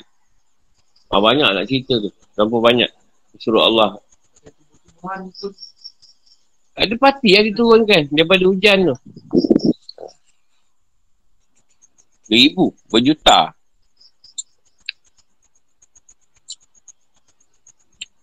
Paling senang lah kita kata. Tiba-tiba pagi tu dah kering. Dah kering kontang. Dah tak ada apa. Tiba-tiba lepas tu ada air hujan. Hujan turun, parit tu apa ada guan pula. Dah mesti tiba dah besar guan tu. Anyot. Anyot daripada gunung ledang. Tak kan? Ha. Mana dah tahu dah banyak-banyak tu. Dia kata benih. Tak ada. Hujan turun ikut, ikut, ikut tu. Ha, macam-macam. Ha, tu orang tak tahu lah tu. Dia parti tak risaulah nak pupus ke tak pupus ke. Memang Tuhan tahu alam dia. Cuma ada apa, puak-puak ni yang yang kata pupus. Kan? Ah, memang Tuhan jadi untuk manusia. Jadi, binatang semua untuk manusia guna. Gading gajah tu, kulit ulau ke apa. Memang untuk manusia. Apa masalah dia? Kalau kurang, Tuhan tahu dia tambah. Tapi manusia rasa dia tu boleh menyelamatkan dunia.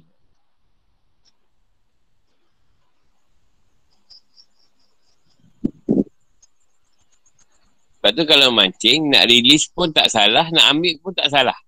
Ha, siapa yang rasa dia nak release, release lah. Nak bagi kandung besar kononnya.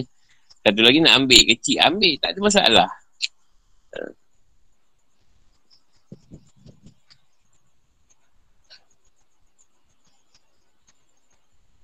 Lepas tu dah berbelikan mati pula. Tak ada masalah apa ikan tu mati. Bukan dia kena azab kubur. tak ada soal siasat kat ni. Dia mati tak ada masalah. Ha, semut tu mati pun tak ada masalah. Lalat mati kau sepuh tak ada masalah pun. Jangan risau tu. Tak ada pula engkau dikaitkan berdosa. Ha, ni Pami ni. Bunuh lalat 20 ekor. Ha, untuk neraka. Tak ada. Tak ada kaitan. Kau jangan risau lah.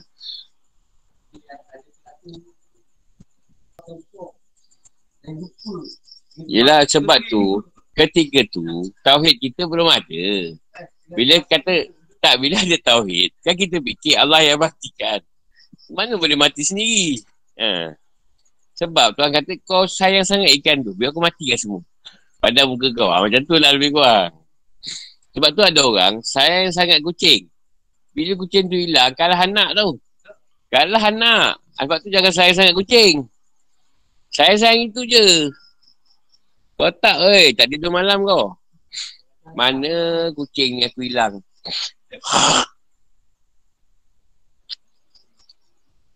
Saya anak saya, rumah saya pun saya pesan. Kucing ni kau jangan jadikan macam ni. Kau dah hilang-hilang je. Kacik lain.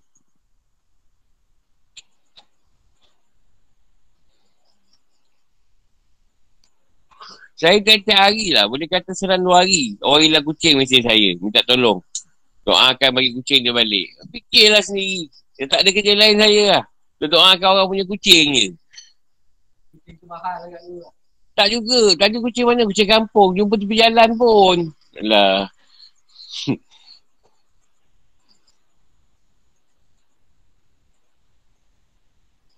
Yelah macam saya cakap lah. Banyak kali saya cakap. Macam ada orang kos kucing saja Sampai seribu, dua ribu. Sampai kalah kos yang sepatutnya kita bantu orang tau. Ha. Ada orang senang sikit lah orang KL datang nak gubat dengan saya. Dia letak. Dia tetap 4 hari ke 3 hari lah kucing dia. Dia seri dia kan. Macam hotel dia. 700. 3 hari ke 2 hari. 700 tu. Dia bagi saya pun 100 je. Tapi kucing dia 700. Dia terpaksa tinggalkan dekat tu sebab nak jumpa saya mengubat. Tapi saya dapat 100 je. Saya, saya tengok lah dia bagi berapa. Tapi saya rasa lebih kurang tu lah. Ha, saya taklah cakap dia kena kot ke apa. Cuma dia nak mengubat tu, kos dia kat kucing dia 700. Bukan banyak pun, 2-3 ekor je.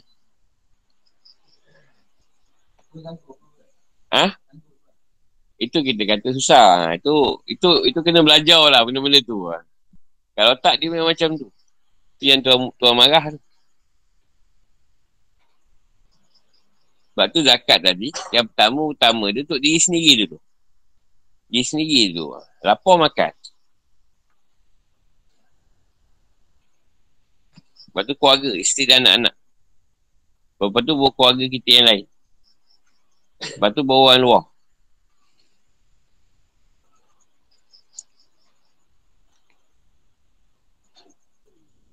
Sebab kalau kita ngasih anak-anak cukup bagi, kita tolong orang lain pun, isi anak tak ada masalah.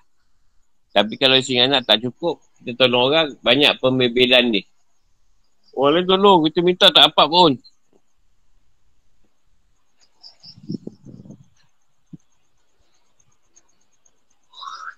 Yang banyak kes saya, bukan sekarang, dari dulu, uh, nafkah kat bini tak bagi tapi kat janda bagi. Ah ha, tu yang tu yang bini jadi pening tu. Hmm. Bukan janda dia. Kau janda dia tu betul lah bagi nafkah kan. Dah janda dia bukan isteri dia. Ini janda tak mana janda dah. Ada tu siap buat ni ni. Ha, ni janda ni semua dah lepas ni. Dah dah dah ni dah. Dah hantar duit. Kat janda tu. Bini dia tak bagi duit pun. Tak banyak lah. Macam-macam lah nak cerita. Tak larat. Ibu-ibu masalah. Berkaitan dengan ni lah. Zakat ni tadi. Impak tak ada masalah. Impak benda yang kedua lah. Atau derma tadi benda yang kedua.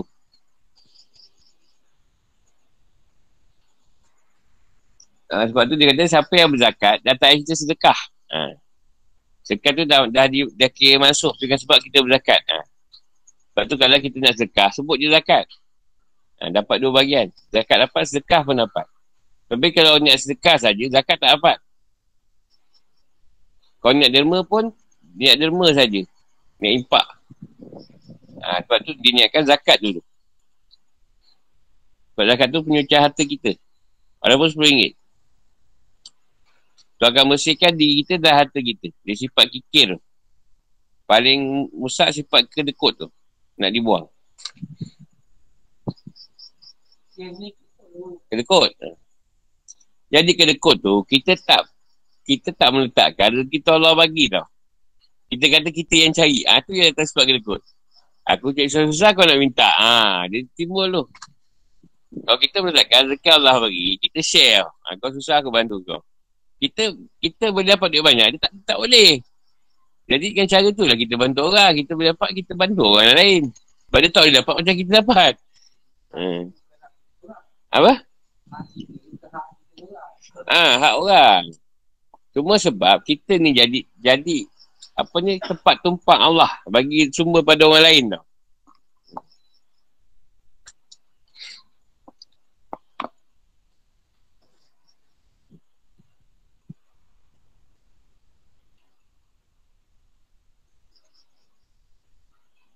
Uh, contoh yang saya buat lah. Contoh. Uh, ada orang kita yang tak ada projek ke apa. Kita cuba cari projek supaya dia ada projek tau. Pasal kita boleh dapat cara nak dapat duit tu. Uh, kita cari orang yang tak ada apa. Tak ada pendapatan. Dan bagi dia sumber tu. Kan dapat bagian kat dia. Ini orang tak ada projek pun. Kita cari lah tempat lain. Padahal kita boleh tolong carikan. Projek tu. Dapatlah dia bergerak.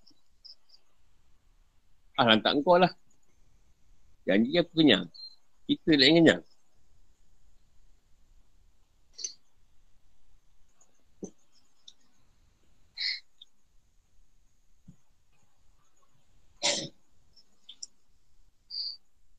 Kitab-kitab tu empat lah. Uh, Zabur. Eh apa ni? Taurat. Injil dengan Al-Quran. Tapi sekarang kita pakai Al-Quran sajalah. Sebab semua dah terimpun dalam kitab tu. Dan suhu. Suhu tu yang dibagi lembaran pada Nabi-Nabi dan Rasul. Macam lembaran lah. Tak banyak hukum-hukum tu tadi. Nabi-Nabi. Daripada Rasul-Rasul. Yang wajib kita tahu. 25.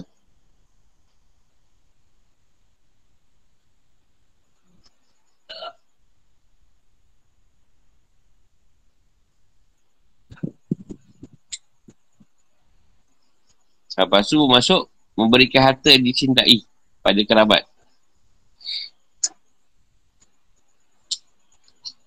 Supaya kita tu tak sayang pada harta tu tadi. Kerabat tu isteri, anak-anak, keluarga lah. Adik-adik ke. Dan lain-lain. Berkaitan darah daging. Anak yatim. Lepas tu buat anak yatim. Lepas tu buat orang miskin. Dalam perjalanan, musafir. Kat tempat nak minta, nak bantu. Peminta-peminta. Ha, ini peminta sedekah lah.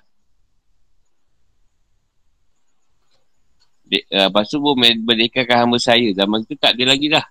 Hamba saya ni. Lepas tu, laksanakan solat. Banyak orang yang bersolat, dah kena susah, kita perlu bantu. Banyak orang bersolat. Kalau tak bersolat, tak bantu pun tak apa sebenarnya. Untuk kita lah nak bantu boleh, tak bantu pun tak apa. Tapi yang utama yang bersolat. Dan yang, yang tunaikan zakat. Ini orang yang nak dibantu. Dan orang yang menepati janji. Itu dia benar. Tak bantu dia kalau susah. Orang yang sabar dalam kemiskinan pun dibantu. Orang yang menderita pada masa perang. Ini orang yang tak benar dan mereka itu orang yang tak kuat.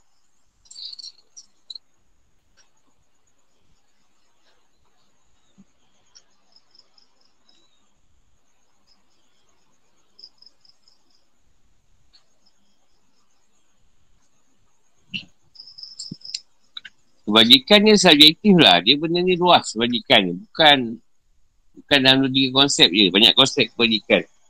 Tapi benda tu baik. Ini yang baik.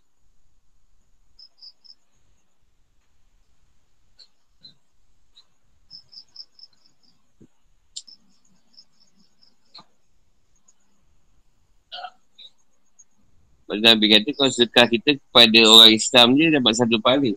Kalau pada keluarga, Dua pahala dia bagi kan.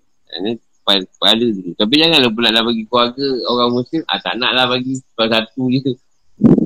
Janganlah pula macam tu.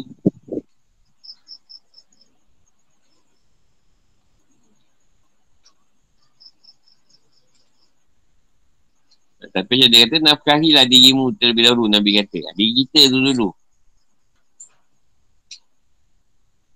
Baru yang lain, baru yang kita tanggung. Nafkah dia kasih anak-anak.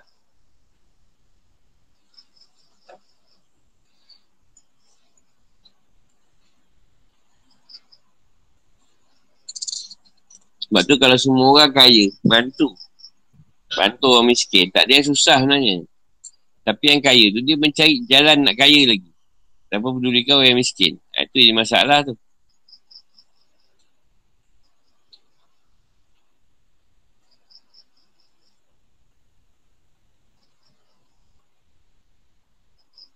Ada orang kita nampak macam senang. Sebenarnya dia tak minta-minta sebab tu nampak senang.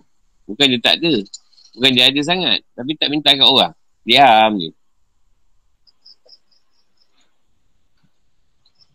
Ha, tak boleh beri sedekah pada orang kaya maupun yang mampu bekerja. Sebab tu kalau ada orang buat rubat dengan saya, dia kata sedekah. Saya kata salah. Sebut hadiah. Hadiah boleh. Atau sumbangan. Ha, jangan sebut. Sebab kita orang-orang yang ada. Dia sedekah. sedekah. Dia biasa, dah kesedap. Ustaz saya sedekah. Cakap aku kan minta sedekah. Ha, kalau hadiah, sumbangan saya terima. Sedekah tak. Orang yang bekerja, tak boleh. Sedekah ni tadi. Atau orang yang kaya.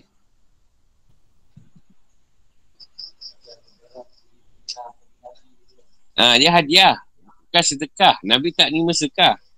Nabi dah kompon syurga. Nak ada sedekah apa? Dia rasa semua sedekah. Sedekah pada Rasulullah. Bukan sedekah. Hadiah.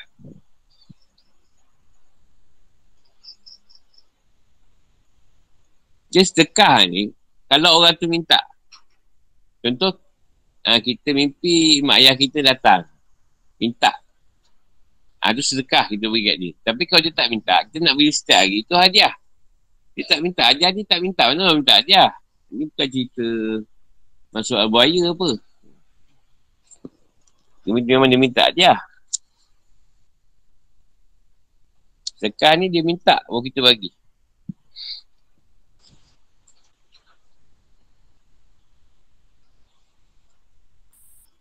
Hamba ni kalau kita jumpa, ah, tak susah payah jumpa hamba dah. Dah dihapuskan. Kalau ada, guna untuk menekankan ni. Atau tuan perang. Lepas tu Imam Malik kata, kalau ada tanam perang, dia kata wajiblah kita bantu. Untuk bebaskan ni. Orang Islam lah.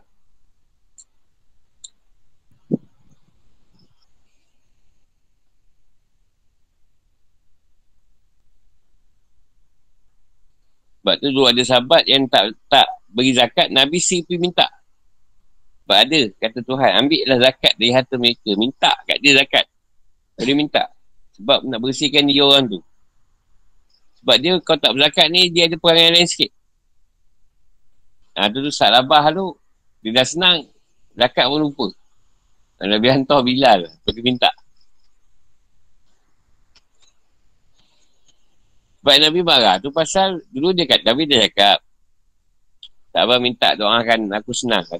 Minta pada Rasulullah. Dia kata kalau senang kau lupa. Tak kata dia. InsyaAllah tak. Aku okey. Rasulullah doakan dia senang. Dah senang masjid tak pergi. Semua tak buat. Sampai zakat pun orang pergi rumah dia minta. Ha, zaman zaman saya nak rumah. Dia rumah pun tak pandang muka dia.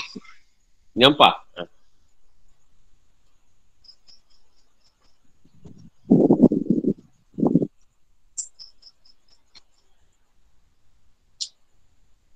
Nabi tahu kau ni kalau senang kau lain. Tapi tak, tak kata dia. Aku okey. Ha, bila dah okey, memang betul lah macam yang Nabi cakap. Ha. Yelah ada juga, ini bukan nak nak gopil orang sendiri. Tu doakan kalau dapat kita baru, senang nak pergi muzakarah. Haram tak jumpa lepas dapat kita baru. Tapi lockdown ni minta maaf lah memang tak ada masalah datang. Ha, tapi masa yang tak ada lockdown tu. Niat tu pandai betul lah tu niat tu.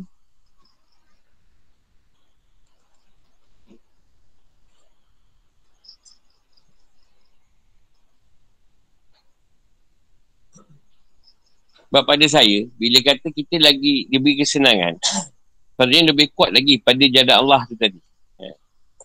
Patut menampak kali kekuatan kita bukan makin dul bukan makin teruk. Ni dia senang makin tak nampak pula atas hidung ha, ni isu yang Tuhan ambil Tuhan ambil dia tak bagi tahu kalau dia tak ambil cara harta pun dia bagi masalah ha, masalah macam-macam kat kita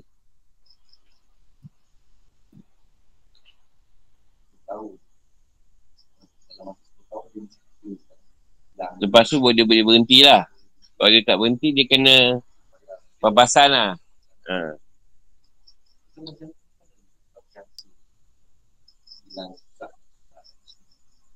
Boleh lah, tapi biasanya kalau macam kita nak bantu dia, biasanya kita kena dia ada komuniti lah. Komuniti maksudnya, uh, macam mana? Pertama dia buat aduan dulu lah. Kita ikutlah law dia lah. Ha, mungkin dia buat aduan, dia tak nak buat kita agama. Macam lah ST dulu lah saya kerja. Nak sembahyang Jumat tak boleh. Dia buat aduan lah pada apa ni. Ah, ha, jawatan agama apa kan. Lepas tu dia ada longgarkan sikit lah. Sebab aman nak berhenti. Macam pasar raya banyak tak bagi sembahyang Jumat apa. Sembahyang. Jadi pada saya lah pendapat saya. Kalau boleh bantu. Boleh kita bantu. Tapi bukan kata wajib lah. Harus. Maksudnya kalau macam tu hukum dia harus. Boleh, kalau kita mampu boleh bantu. Kalau tak mampu, doakanlah. Ha. Kalau pergi nasihat, bersabar ke. Bersabar lah. Mungkin tu ujian dia kan. Boleh lah kau. Tu harus lah. Kalau hukum boleh je tak harus. Nak bantu boleh. Kalau tak bantu pun cubalah bantu cara lain. Atau nasihat dia tu suruh sabar kan. Mungkin ni ujian dia beragama. Ha. Sebab konsep dia ni yang jadi harus tu sebab dia dapat duit. Ha, dia bukan hamba saya yang tak dapat duit tadi. Hamba saya pun tak ada gaji. Ha, tu maksud beza dia kat situ. Dia bergaji. Cuma dia tak dapat buat apa ni suruhan Allah ni. Ha.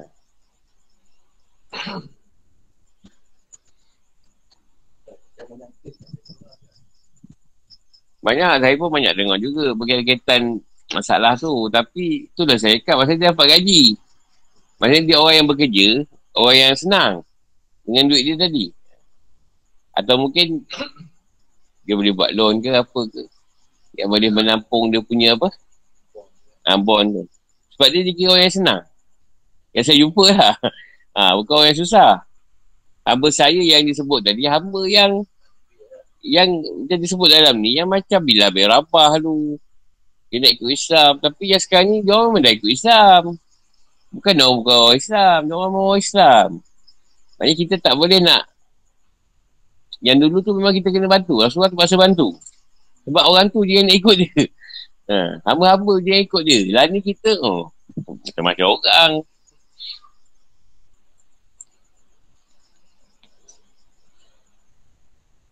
Harus lah, harus boleh dibantu, harus tak bantu pun tak ada masalah.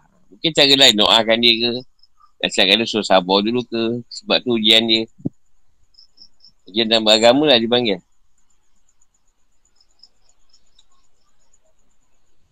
So dia bukan di ni. Disiksa ke apa.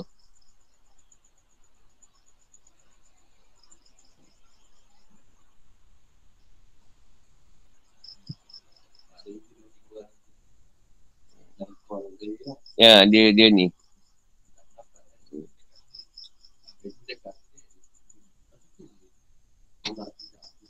Ha, Kalau aku suka kata.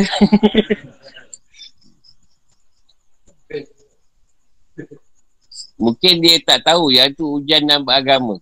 Kita diuji juga. Contoh, tak, tak dibangunkan subuh lah contoh. Sama je. Ha, kita tak terbangun subuh. Ketika zuhur tadi, kita ada urusan lain. Ha, lah kan.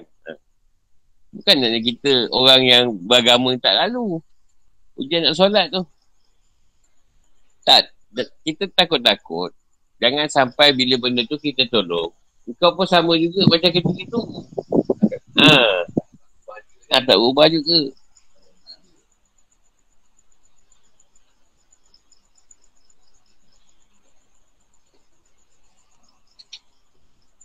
Hanya sebut apa ni? Kita keadaan iman tu yang kata antara yang sempurna lah. Sabar. Pada saat susah dan miskin. Ha, Sabar kena mudarat berupa sakit, hilang isteri, harta, anak-anak. Sabar kalau ada diuji dengan kita perang. Dan musuh. Atau jihad dalam agama lah.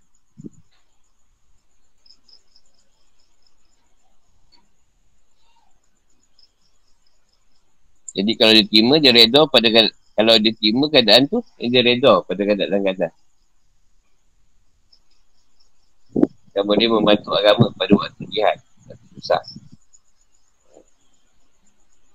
Ini dah ada kategori iman yang sempurna lah.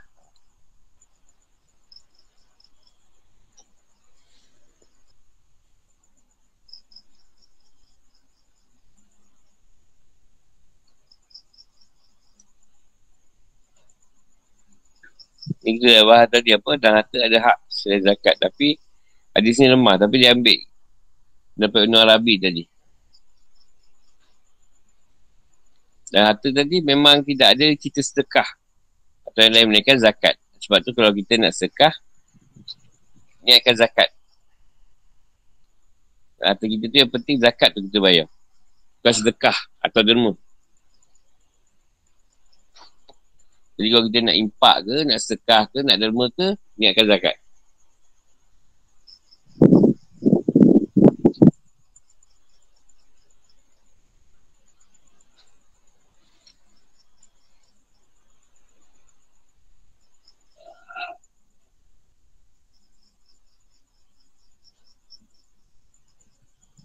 Tapi yang dikatakan tadi, sekah atau impak atau derma ni, dia panggil bukan zakat yang wajib. Itu zakat atas keadaan iman kita. Sebab kita adalah salah seorang yang bersolat. Jadi kita nak sentiasa bersihkan diri kita kan. Bersihkan diri kita. Selalu lah berzakat. Walaupun sikit. Posen mungkin zakat juga. Ingat je zakat.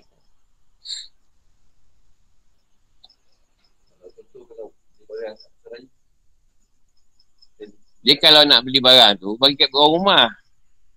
Duit tu bagi kat dia dulu. Dia zakat lah tu. Ha, dia beli dah tak payahlah sebut.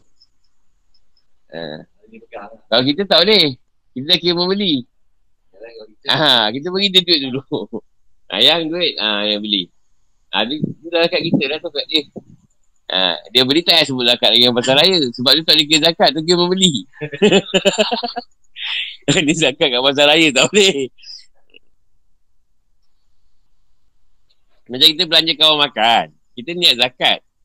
Ha, tapi kita bayar orang lain. Ha, tu lain pula. Ha, tak payah bagi dia duit. Tapi kalau isteri ni kita bagi dia duit. Ha, yang nak duit, dibeli. Ha, dah kira zakat lah.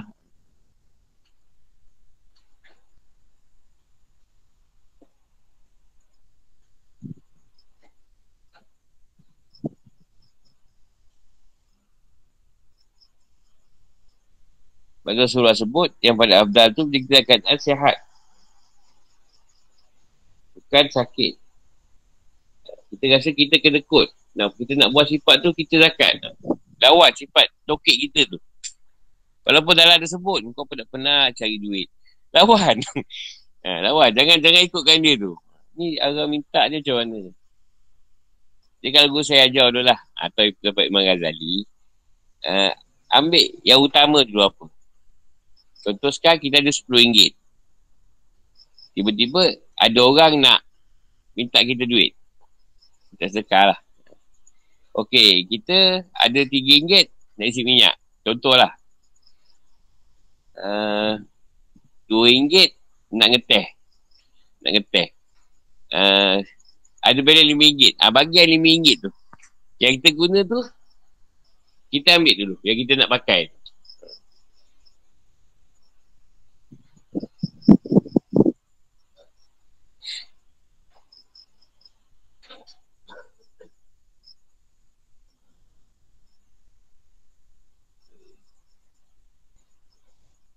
Sebab ada orang dia ambil habis. Ha, kata tu tak RM10, dan RM10 dia bagi RM10. Jadi kau tak ada. Tapi boleh tak bagi? Boleh. Kau nak bagi semua. Sebab mungkin kau ketidur kat biasa ATM. Ha. biasa ATM kat depan kan. Ha. Orang kan biasa tunggu kat situ. Dekat depan. Dia orang pandai sekarang tunggu kat bank. Ha. Kau ada RM10 lah. Ambil lah semua. Ha. Ambil lah RM10. Sebab lagi nak tekan duit. Ha. Tak ada masalah. Tapi kalau jauh, tengok dululah. Ha. Kita ni kan banyak nak bayar. Jadi, asyikkan dulu yang kita nak guna, ada balance tu, bagilah dia.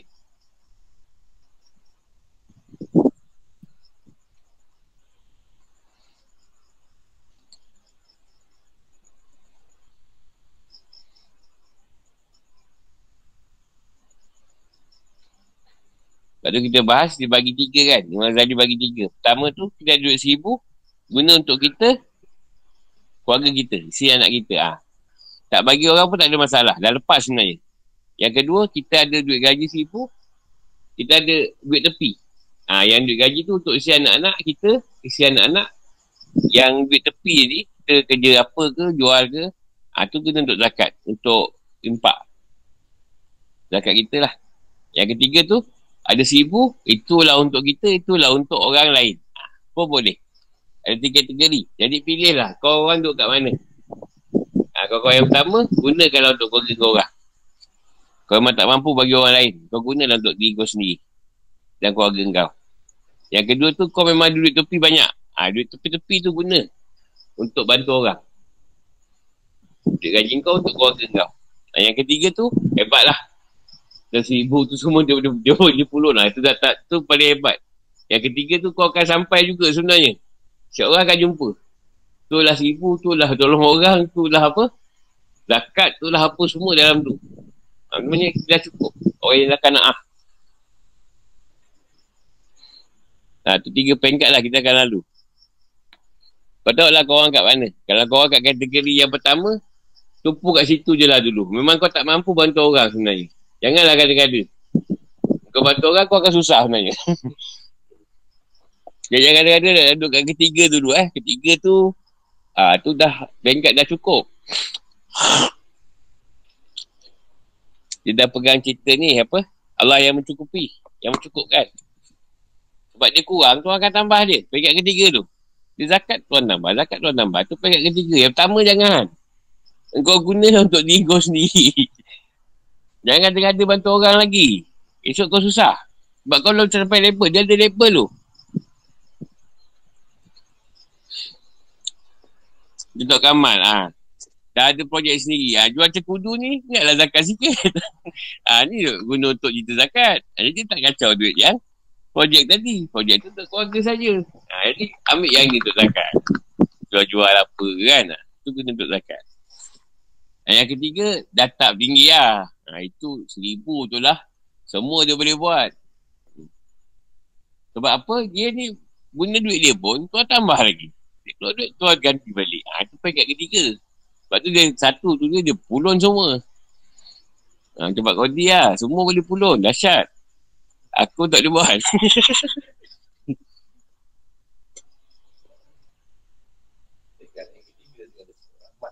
hmm. Sebab tu kalau orang tak tahu, dia kategori yang mana. Jadi kebanyakan kita punya kategori nombor satu. Janganlah kadang ada sibuk tolong orang. Kau sangat sikit tak apa. Jangan perhabis duit lah. Keluarga dulu. Bantu. Jangan sibuk tolong orang. Memang rosak ni. Keluarga tak ke mana, orang tak ke mana.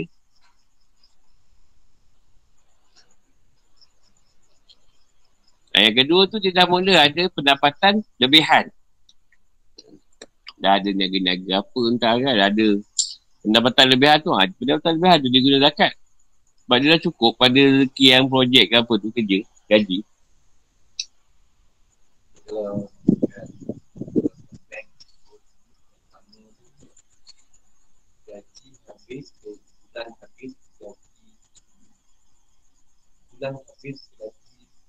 belum habis.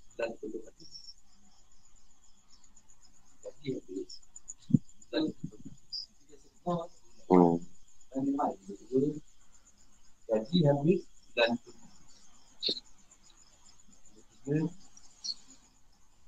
Gaji tak habis lagi. Ada je duit kan. Sebab tu dulu saya dah kadang banyak hutang lah. Saya ni dapat guru saya lah. Cikgu saya kata, kau jangan tolong orang. Sebab kau yang berhutang.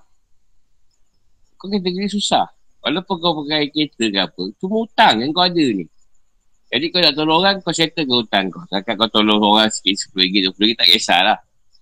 Jadi saya ikutlah cakap guru tu. Selesai hutang, baru saya mampu lah. Saya mampu bantu orang kan. Tapi nampak kesan dia tu. Sebab tu kalau kita ada hutang, bayarlah dulu. Eh, jangan risaulah, Tuhan cukupkan juga. Masalah kita takut habis duit tu. Jadi hutang tak bayar. Hutang ke tak meningkat ni?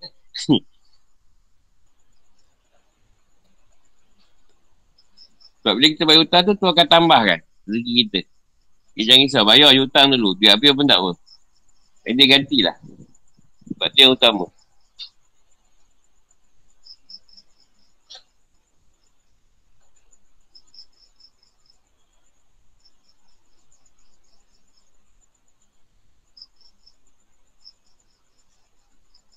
Lepas tu dia ada satu keadaan zakat yang dah tetap. Ha, tu zakat yang dah diwajibkan lah. Ha, itu kita ikut lah kalau kita nak ikut. Satu lagi kita nak beri lebih. Kita tak terikat dengan keadaan nisab ke.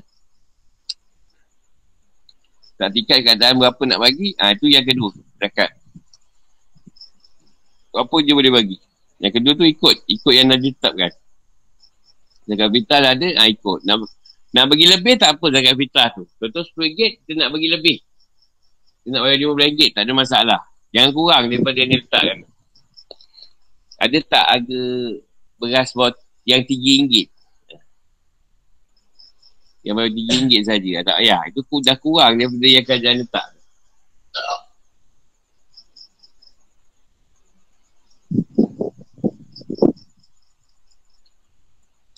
Lepas tu ada dua kategori zakat ni. Satu kita cari sendiri. Asnaf yang kita nak bagi zakat tu. Yang kedua tu kita bayar dengan kerajaan. Adik pilih lah. Tapi kalau ada setengah yang kadang tentu dia takkan jangan ke orang lain. Bagi kerajaan. Maksudnya ada dua kategori. Yang nak bayar kepada sana pemudih. Nak diletakkan pada asnaf pemudih. Atau dia cari orang tu. Orang tu tahu asnaf kat mana. Dia boleh bagikan zakat tu. Tu pun tak ada masalah. Tentu macam saya lah banyak orang dekat kan. Ha, kita cari snap, kita bayar kan lah. Dia tak tahu snap. Tak kenal.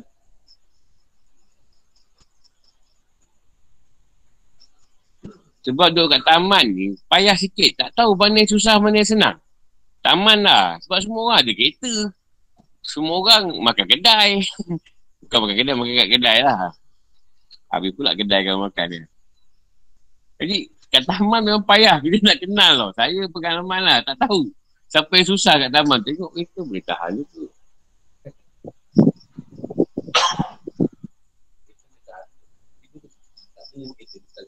Ha. Ini kategori miskin yang tak cerita dengan orang. Ha, dia diam. Ada hutang pun tak ikat.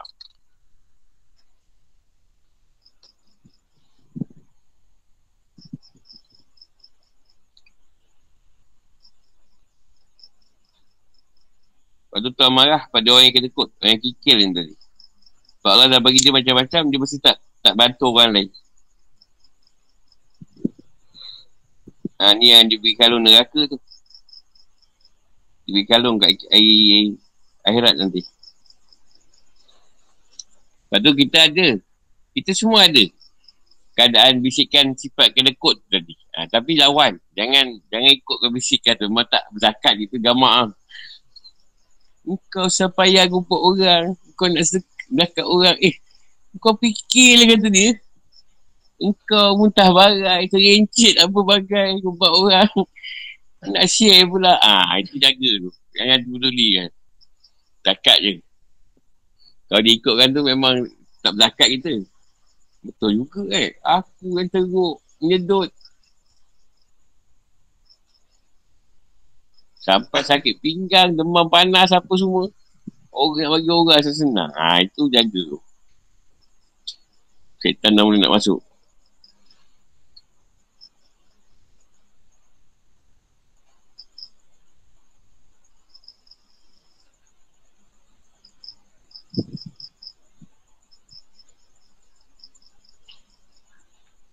Lagi tanya.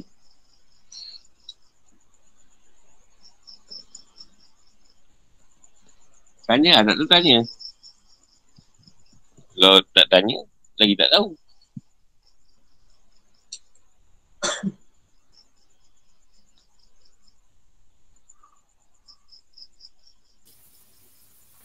Uh, guru, saya nak tanya guru. Ah. Ah uh, pasal uh, empat yang apa asma afal tu untuk macam mana kita nak kalau, kalau macam orang tanya kita macam mana kita nak yakin kepada Allah tu? Macam mana nak nak gunakan benda Allah tu?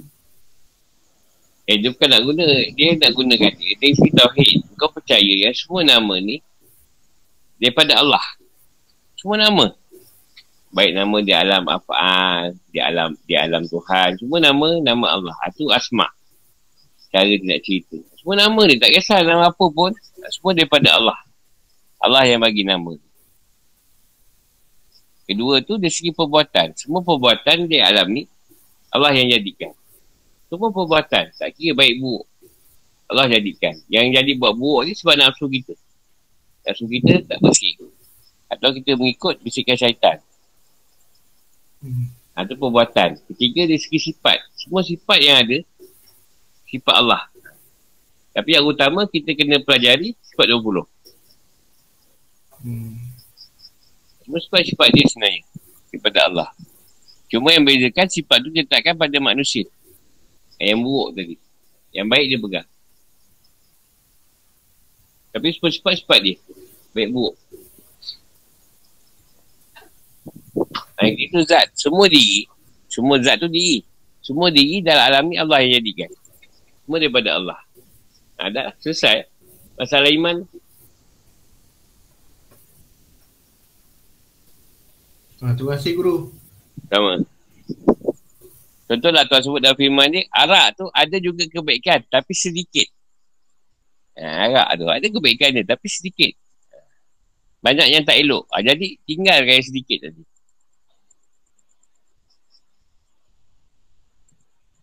Macam kau isap okok, tak elok pada kau. Datangkan sakit. Boleh sampai apa? Sampai muflis sebab beli okok. Ha, jangan isap okok.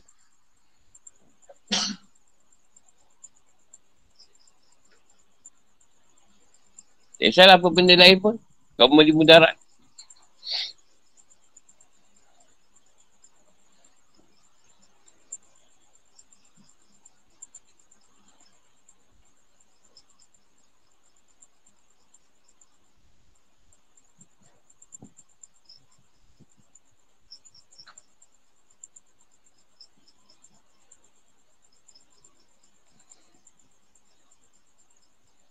Pengalaman saya lah, saya okok lah. Ramai tak suka, saya okok lah. Jadi dia tu susah. Cikgu tengok macam susah, aku kata, kau tak ada duit lah, saya okok. Jadi aku kata, kau beli okok daun. Ha, beli tembakau. Jadi kira punya kira, dalam masa setahun tu, cuma lebih kurang dalam tak apa seratus je modal. Memang susah, saya susah masa tu. Memang tak, tak apa ada. Jadi isap je lah okok daun dengan tu dengan apa ada bakau ni tadi bakau pun murah tak apa sen ringgit tu tiga ringgit selepas tu ada senang lah guru ni nampak kita senang pula dia sorok daun ni panggil eh kau ni tak ada senang isap okok balik susah okok pula hmm. Ayolah, ah, kita jenis, kita jenis guru kita tahulah keadaan kita. Bukan kita nak. Kan macam dah. Dah main okey kau ni. Isap aku balik. Aku pun tukar balik.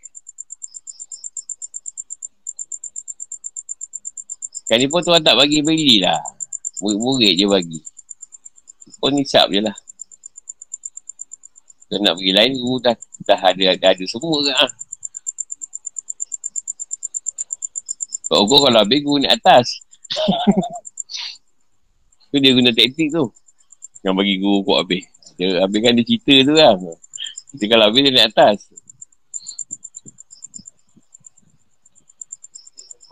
Ha? Ha, kau tak habis, habis balik. Nak cerita apa?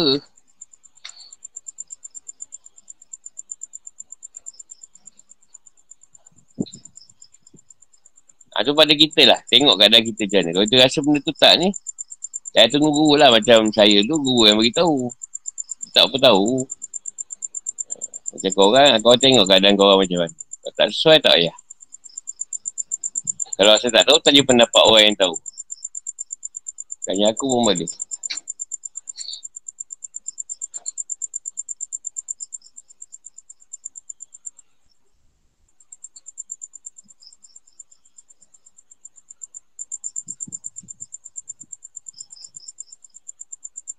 Sebab kewangan tu kau diurus dengan baik, insyaAllah lah.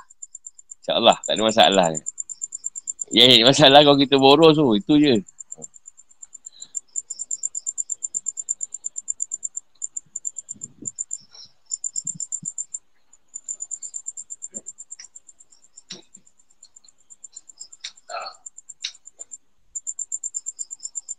Zakat ni kalau tu syariat lah. Kalau hakikat dia sebut juga zakat hakikat ni.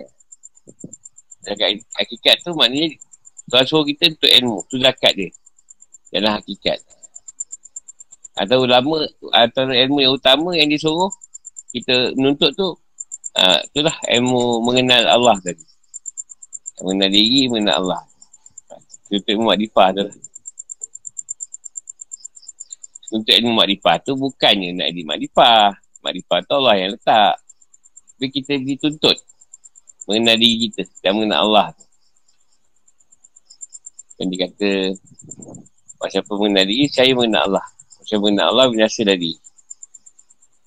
Binasa diri tu maknanya kita nampak kewujudan Allah. Kita ni Tuhan jadikan dan semua ni Allah yang jadikan. Sebab kita tunduk pada Allah tu. Tak kita ego sombong. Ya, tak kebun dan macam-macam lah.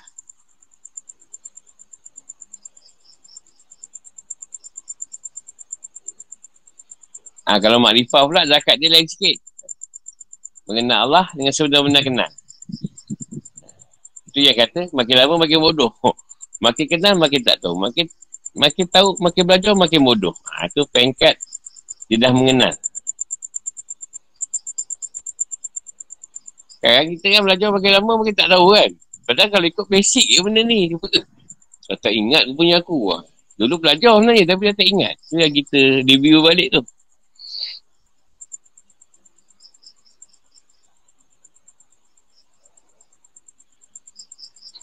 Kalau makrifah, kenal lah dengan sudah nak kenal. Anak dah kenal, kenalkan lagi, dalamkan lagi. Itu pada makrifah. Tu tak ada keluar duit. Tak ada keluar duit, jangan tipu lah. Kalau nak try ni banyak kos tau. Tol nak bayar minyak apa semua. Kadang-kadang nak nak rasa macam nak bagi makanan. Bawa makanan pula. Pandai nak bawa makanan kena taktik buat talil. Boleh buat talil tak? Boleh je.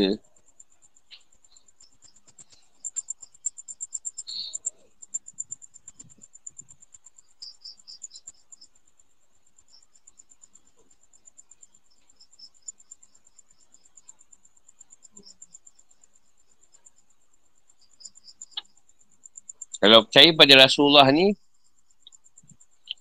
uh, bacalah sirah dia tu. Jadi bila kita nak mengenal Rasulullah, Rasulullah pun insyaAllah nak mengenal kita. Jadi kita nak percaya Rasulullah, tapi nak beriman pada Rasulullah, tapi tidak tahu cerita Rasulullah. Susah sikit. Pokoknya tahulah Rasulullah tu macam mana. Bacalah yang rekas dia ada dan Rasulullah tu baca biodata dia ke apa biodata dia tak cukup bacalah sejarah dia tu Jadi kita kenal dia, dia pun nak kenal kita. Kita pun tak apa nak kenal dia. Nak baca pasal Rasulullah pun malas. Rasulullah pun malas nak tengok kita. Walaupun kita sawat.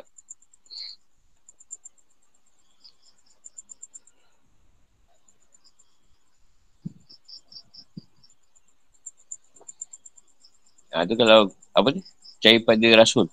Rasulullah. Ada Rasul yang lain lah. Bacalah regasan Rasul-Rasul tu.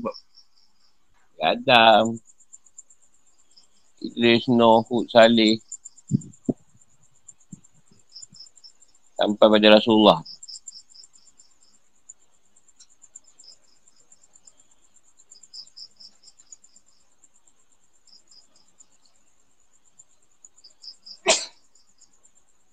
Lepas tu kau baca pada Rasulullah tu tak ada yang gembira, banyak yang sedih je sebenarnya. Tak beberapa persen sedih je kalau Rasulullah tu.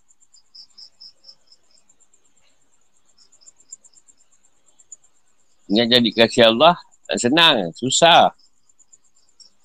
Yang lagi kasih tu kita tala. Lagi banyak ujian ni. Dah dekat.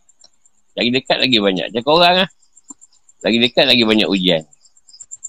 Sakit lah, susah lah. COVID lah macam-macam. Cuma kita bersyukur sebab Allah bagi kita petunjuk dengan cara macam tu. Kita sedar.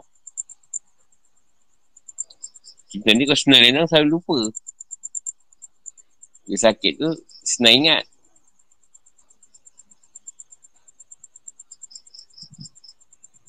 Lagi nak tanya?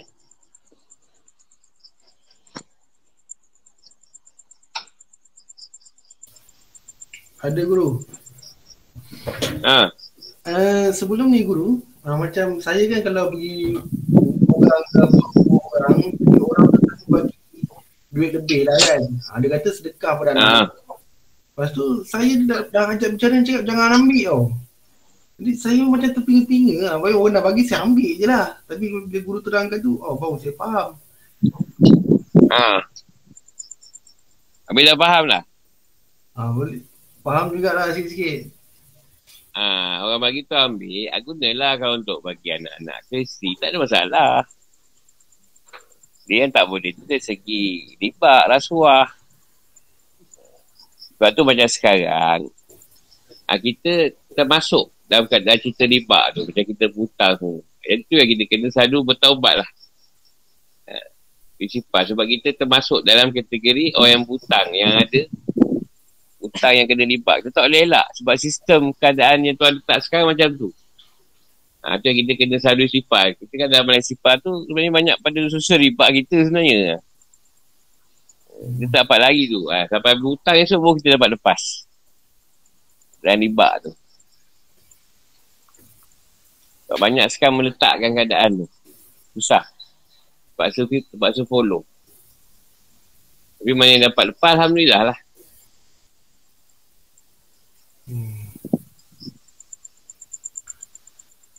Okay, terima kasih Guru. Sama.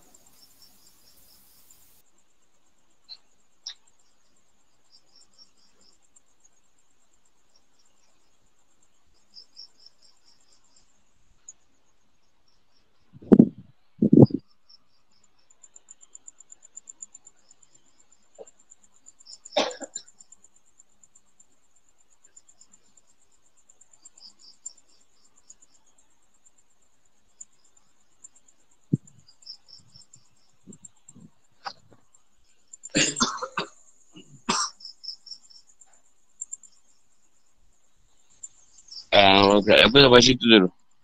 Kalau ada soalan, tanya lah esok kot. Assalamualaikum.